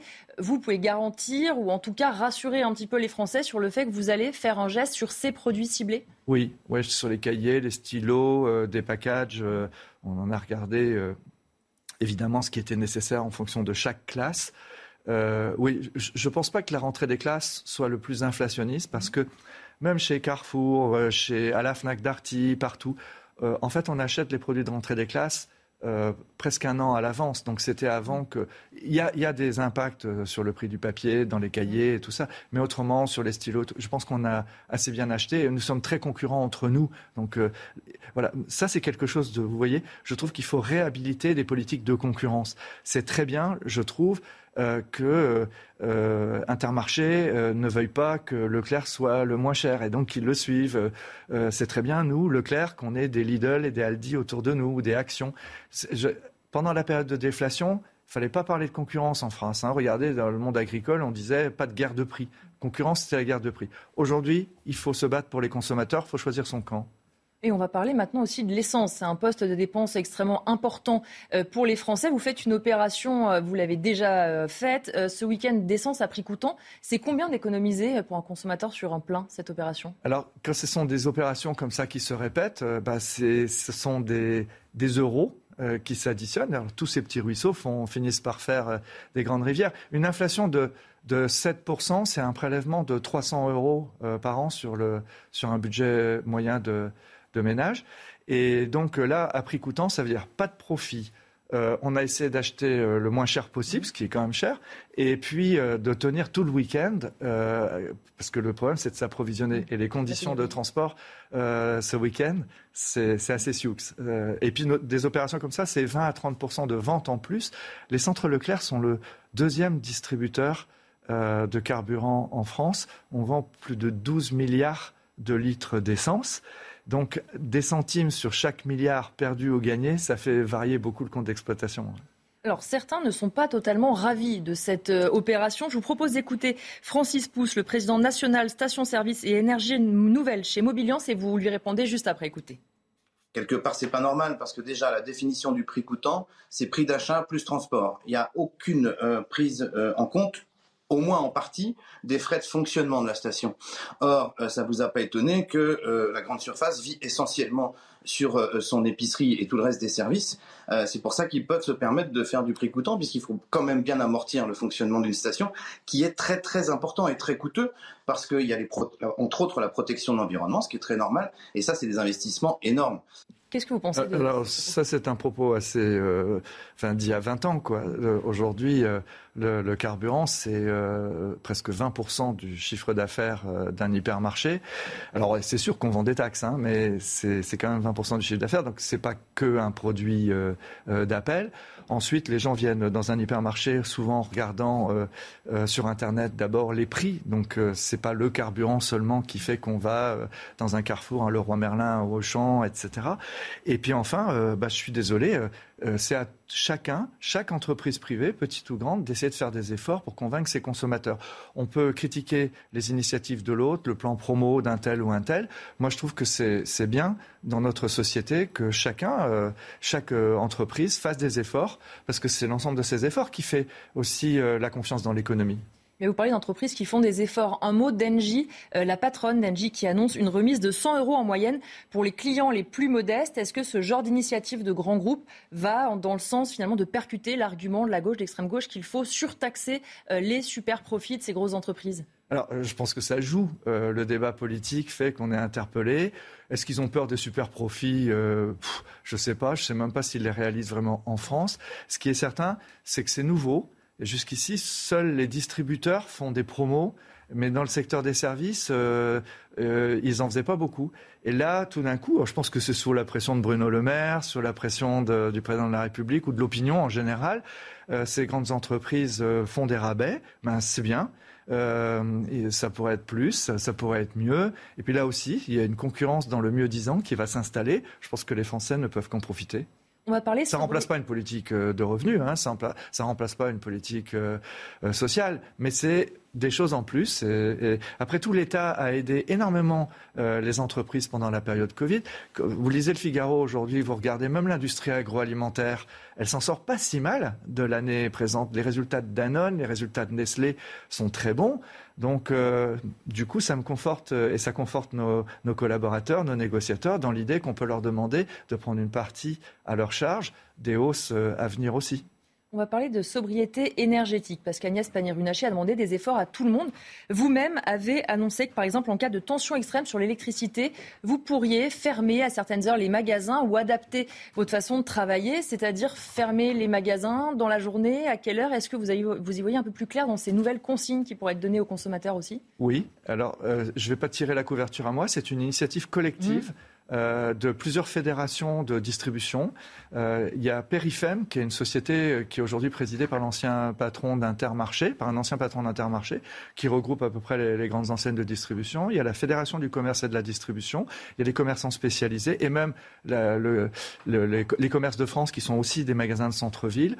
Chacun est en train de faire, de proposer un cahier des charges où sur tous les postes d'économie, on va cocher des cases. Alors, euh, qui peut le plus, peut le moins. Enfin, on, fait des scénarios, euh, y compris les pires. Alors, on les étale pas euh, sur la place publique parce qu'on ne veut pas faire peur. Mais l'idée, c'est que face à une crise, alors géopolitique, les Russes qui, qui couperaient les robinets de gaz, le besoin de partager les efforts euh, avec les Allemands, le fait aussi qu'on ait un hiver très dur ou que le programme nucléaire ne nourrisse pas assez euh, l'électricité des Français, eh bien du coup, euh, oui, on prend notre part et toutes les enseignes de distribution aujourd'hui sont, à poste. Si bien que les pouvoirs publics aujourd'hui n'ont plus qu'à acter ce travail qu'on avait fait d'ailleurs pendant la période Covid, quand on a approvisionné les Français malgré la crise. Oui, on est, mon secteur est assez dynamique de ce point de vue-là. Merci Michel-Edouard Leclerc d'avoir été euh, l'invité de la matinale de CNews. La matinale qui continue, c'est avec vous, Olivier Benkemoun. 8h30 sur CNews. Merci d'être avec nous. Suite et fin de votre matinale. Dès le début du journal, nous retournerons dans le quartier de la Guillotière à Lyon. Gérald Darmanin y est attendu demain. Et nous continuons à tendre nos micros et caméras vers ceux qui travaillent et qui y vivent. Ce matin, le témoignage d'une restauratrice à bout.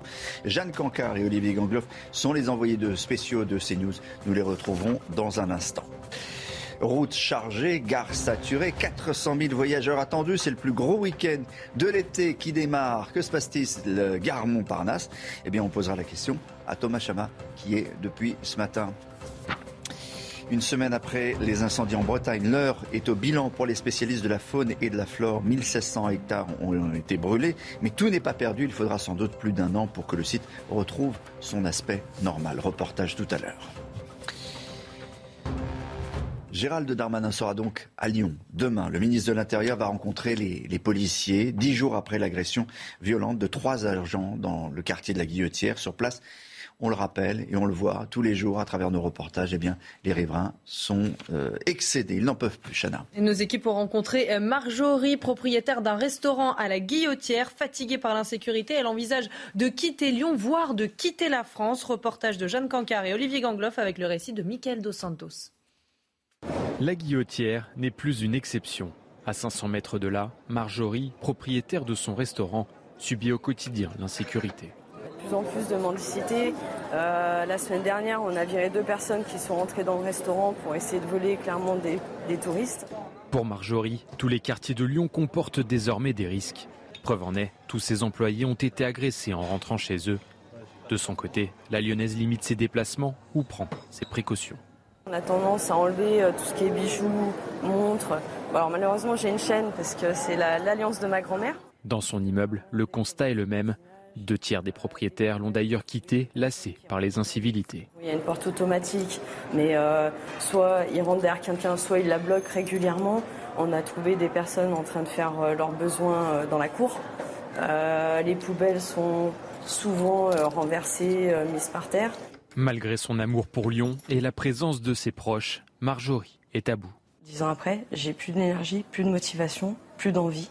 Aujourd'hui, elle envisage de partir vivre à l'étranger. Jeanne Cancard et Olivier Gangloff sont, euh, sont sur place.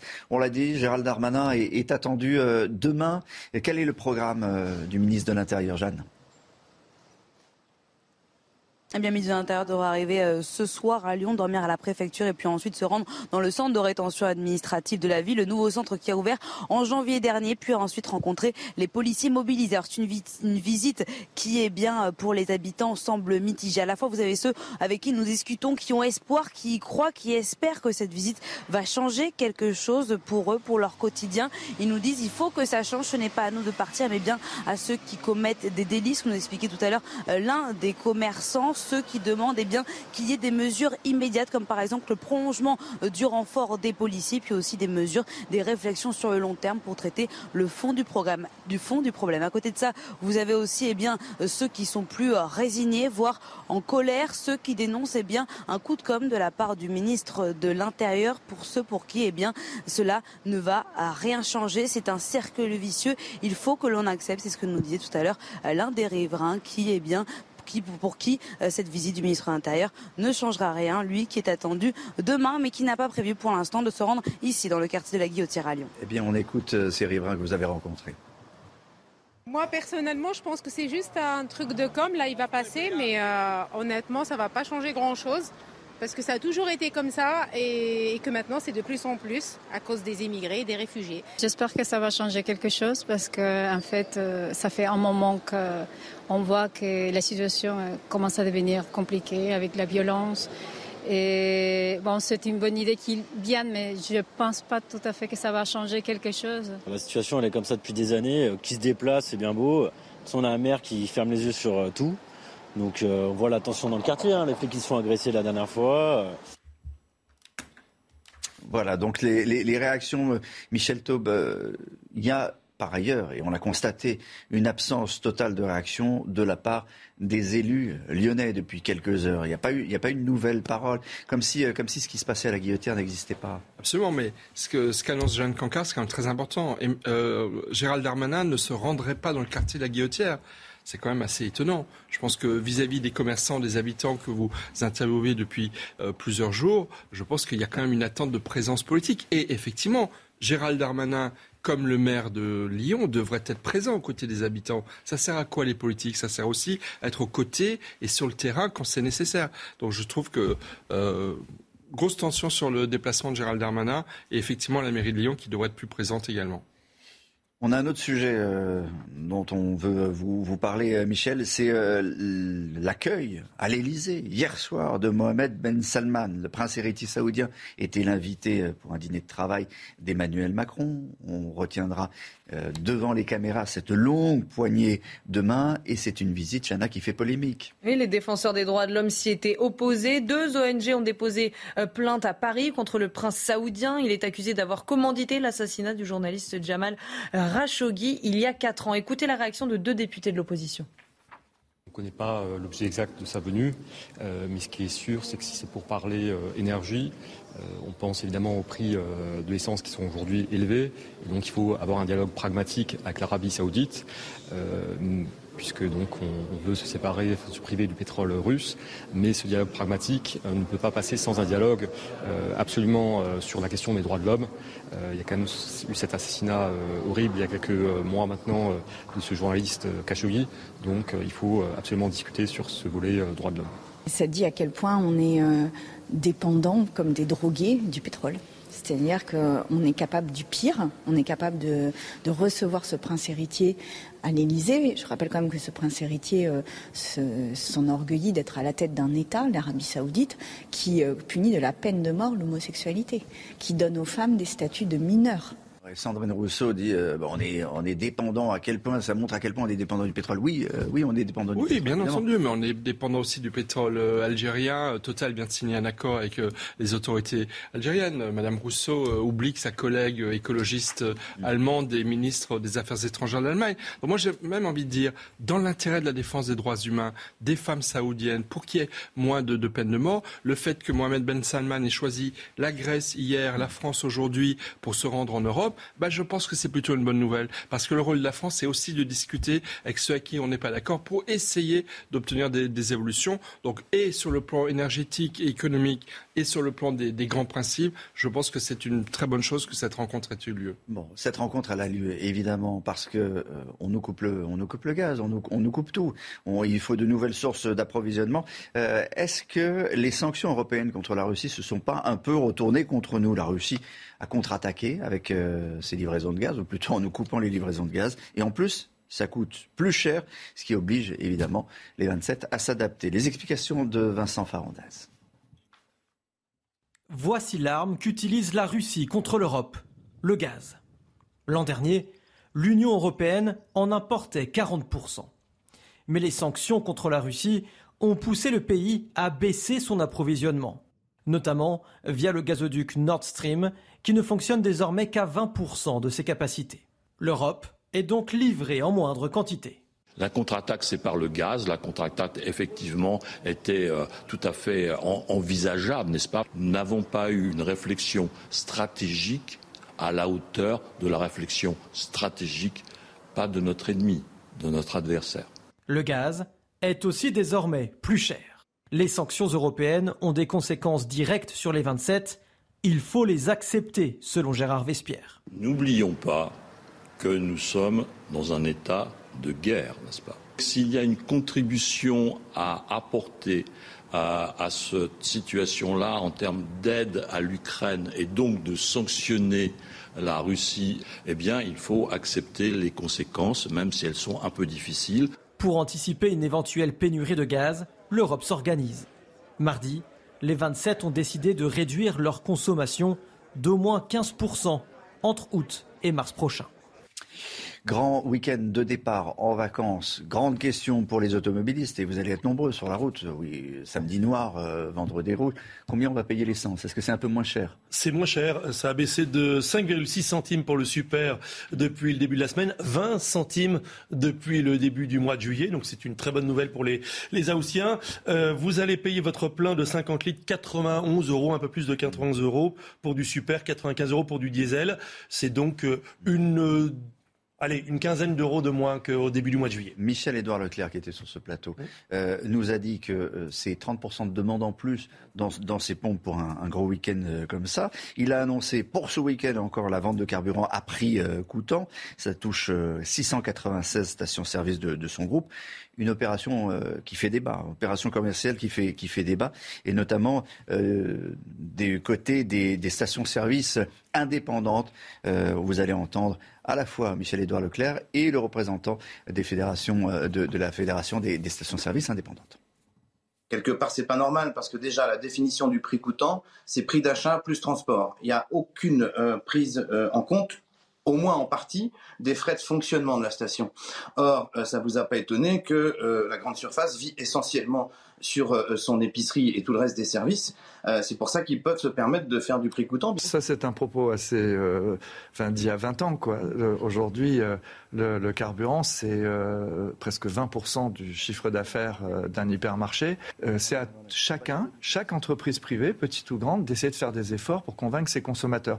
On peut critiquer les initiatives de l'autre, le plan promo d'un tel ou un tel. Moi, je trouve que c'est bien dans notre société que chacun, chaque entreprise fassent des efforts. Voilà, donc du monde sur la route, du monde dans, les gares aussi. Euh, Thomas Chama, vous êtes gare Montparnasse depuis, euh, ce matin. 400 000 voyageurs attendus juste pour cette journée de vendredi euh, dans les gares parisiennes, dans les gares françaises. Ça veut dire qu'il y a du monde autour de vous normalement.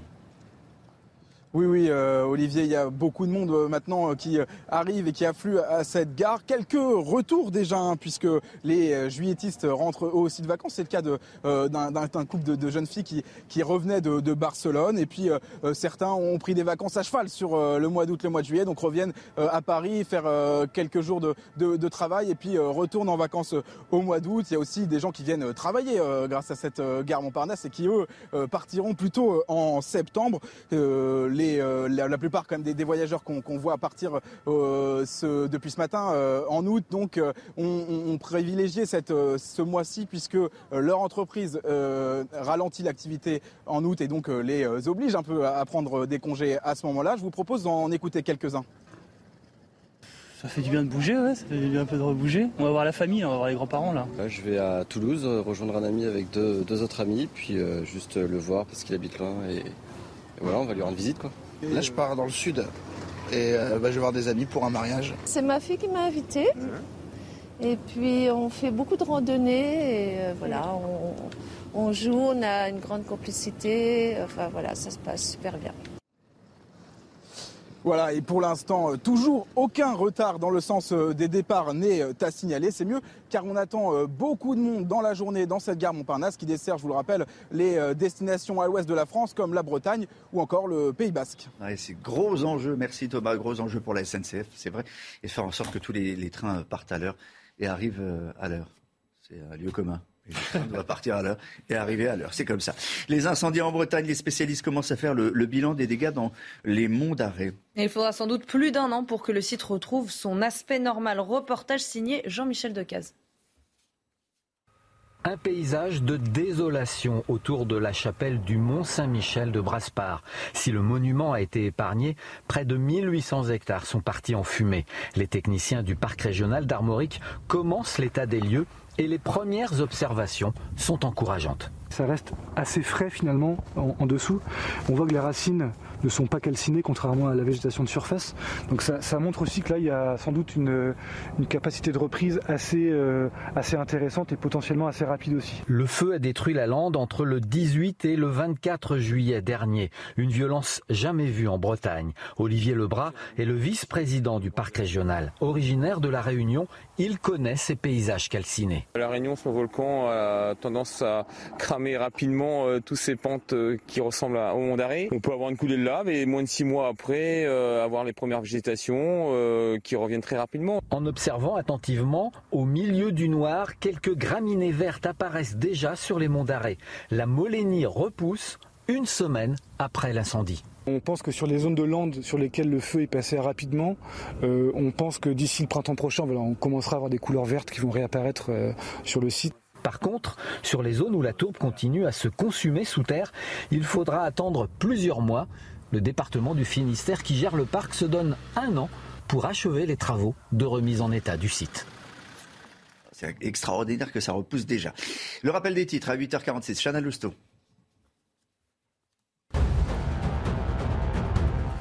Après le scandale McKinsey, le gouvernement veut mieux encadrer les cabinets de conseil. Entre 2018 et 2022, l'État a dépensé 226 millions d'euros en prestations de conseil. L'État promet de réduire ses dépenses à 150 millions pour les quatre prochaines années. Pour cela, un nouveau plafond de 2 millions d'euros par mission sera imposé. Louis Alliot face à Jordan Bardella. Qui sera le nouveau président du Rassemblement national? Les adhérents du parti vont, devoir faire un choix du 30 septembre au 3 novembre prochain. Le nom du gagnant sera officiellement annoncé le 5 novembre. L'enquête sur l'assassinat d'Ivan Colonna, un rapport a conclu à des manquements de la part de deux agents de la prison d'Arles. Elisabeth Borne a annoncé le déclenchement de procédures disciplinaires à leur encontre. C'est l'heure de retrouver le docteur Mio, comme tout l'été, qui nous a laissé des petites cartes postales importantes, intéressantes, qui vous donne des, des conseils aujourd'hui. C'est un conseil euh, très d'actualité dans ce jour de, de grand départ en vacances. Et oui, Brigitte Mio nous éclaire sur le mal des transports. C'est un conflit sensoriel. Je m'explique. C'est quand il y a discordance entre des informations qui arrivent au cerveau et d'autres informations visuelles qui ne sont pas tout à fait d'accord, en fait. Euh, dans le corps, des milliers de récepteurs qui renseignent notre cerveau sur la position de notre corps dans l'espace. Dans l'oreille interne, un système qui renseigne notre cerveau sur les mouvements. J'avance, je recule, j'accélère, je freine, je monte, je descends. Un exemple, vous allez tout de suite comprendre. Je suis en croisière, tout à coup une tempête, je décide de descendre dans ma cabine. Dans ma cabine, je vais lire. Donc, mon cerveau reçoit des informations totalement contradictoires. Ça monte, ça descend, il y a du tangage, il y a du roulis. Et pourtant, les lignes de mon livre sont immobiles. Donc là, il comprend plus trop ce qui se passe. Et comme il ne peut pas parler, le cerveau, qu'est-ce qu'il fait? Il va s'exprimer par des, ce qu'on appelle le mal des transports. C'est-à-dire, vous allez commencer à saliver, à bailler, à avoir des nausées, des vertiges. Et puis ça se termine par, euh, par des vomissements. Hein, on connaît tout ça. Alors, euh, le mal des transports, ce qu'il faut faire pour l'éviter, vous l'aurez compris, c'est être le plus concordant possible. Pourquoi celui qui conduit la voiture n'est jamais malade Parce qu'il sait exactement, il anticipe ce qui va se passer. Donc les informations qui arrivent au cerveau sont concordantes. Donc vous allez dire à tout le monde dans la voiture bah, de ne pas lire, hein, euh, essayez aussi d'éviter les repas trop copieux, aérer. Surtout, arrêtez-vous régulièrement de manière à resynchroniser tout ça que les informations soient tout à fait concordantes. Et puis tout, surtout, sachez que si vos enfants souffrent du mal des transports, généralement, ça ne commence pas avant deux ans, hein, vers deux ans, et ça commence à disparaître après 12 ans. Et si ça ne passe pas, sachez qu'il existe tout un tas de moyens, allant des petits bracelets que l'on met autour du poignet jusqu'à la phytothérapie, l'homéopathie ou des médicaments un peu plus puissants. Merci, docteur Millot. Une dernière information, Jean-Baptiste Giraud, c'est euh, l'inflation. On vient d'avoir les, les, derniers chiffres. Effectivement, en hausse de 6,1% sur un an. Il ne vous a pas échappé qu'à l'Assemblée, on mm. s'est basé plutôt sur une inflation autour de 5%. 5. Donc il manque 1% au rendez-vous. Et les prévisions disent 7% en septembre. Mais j'ai quand même une bonne nouvelle pour conclure. On a aussi une croissance en hausse de 0,5%. Ouais, tout ça, il faut décrypter un tout petit peu. 0,5%, on s'attendait à 0,2%. Et surtout, on a fait une croissance négative de 0,2% au premier trimestre. Donc c'est plutôt bon signe quand même. Ça veut dire que l'économie française ne pâtit pas trop pour l'instant encore de, la crise que nous connaissons. Mais le chiffre de l'inflation, il était attendu, il allait être haut, il va continuer à, augmenter. Merci beaucoup euh, Jean-Baptiste Giraud. Merci Michel Taub de nous avoir accompagnés tout au long de cette journée. Je vous souhaite de bonnes vacances. Chana Lousteau. Je m'en souhaite, aussi, souhaite aussi. Bonnes vacances. Dans un instant, la météo, la météo de, de Claire Delorne. Et puis vous avez rendez-vous avec euh, Elliot Deval, qui lui ne prend pas vacances pour l'heure des pros.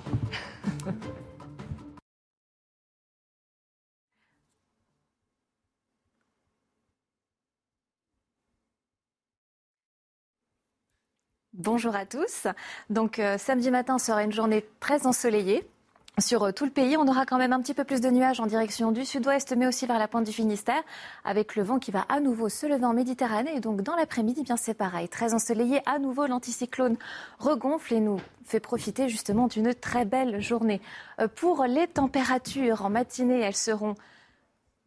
Donc là, donc voilà, pour les températures, elles seront assez encore douce en matinée, donc jusqu'à 22 degrés près de Nice, mais 11 degrés en direction donc des régions du nord. Et donc dans l'après-midi, je le disais, eh bien la chaleur va à nouveau investir le pays jusqu'à 35 degrés en direction du golfe du Lion. Ça sera en revanche beaucoup plus respirable euh, près de la Manche avec 23 degrés à Brest, 28 degrés euh, pour les Hauts-de-France, 29 degrés en direction de Bordeaux. La suite s'annonce encore très anticyclonique et à nouveau une vague de chaleur va nous concerner à partir de lundi. Donc ça va dans un premier temps investir donc le tiers sud du pays, particulièrement le sud-est. D'ailleurs une nouvelle une nouvelle alerte canicule pourrait entrer en jeu. En attendant, eh bien, euh, c'est un épisode qui s'avère à nouveau durable. Nous en saurons plus dans les prochains bulletins.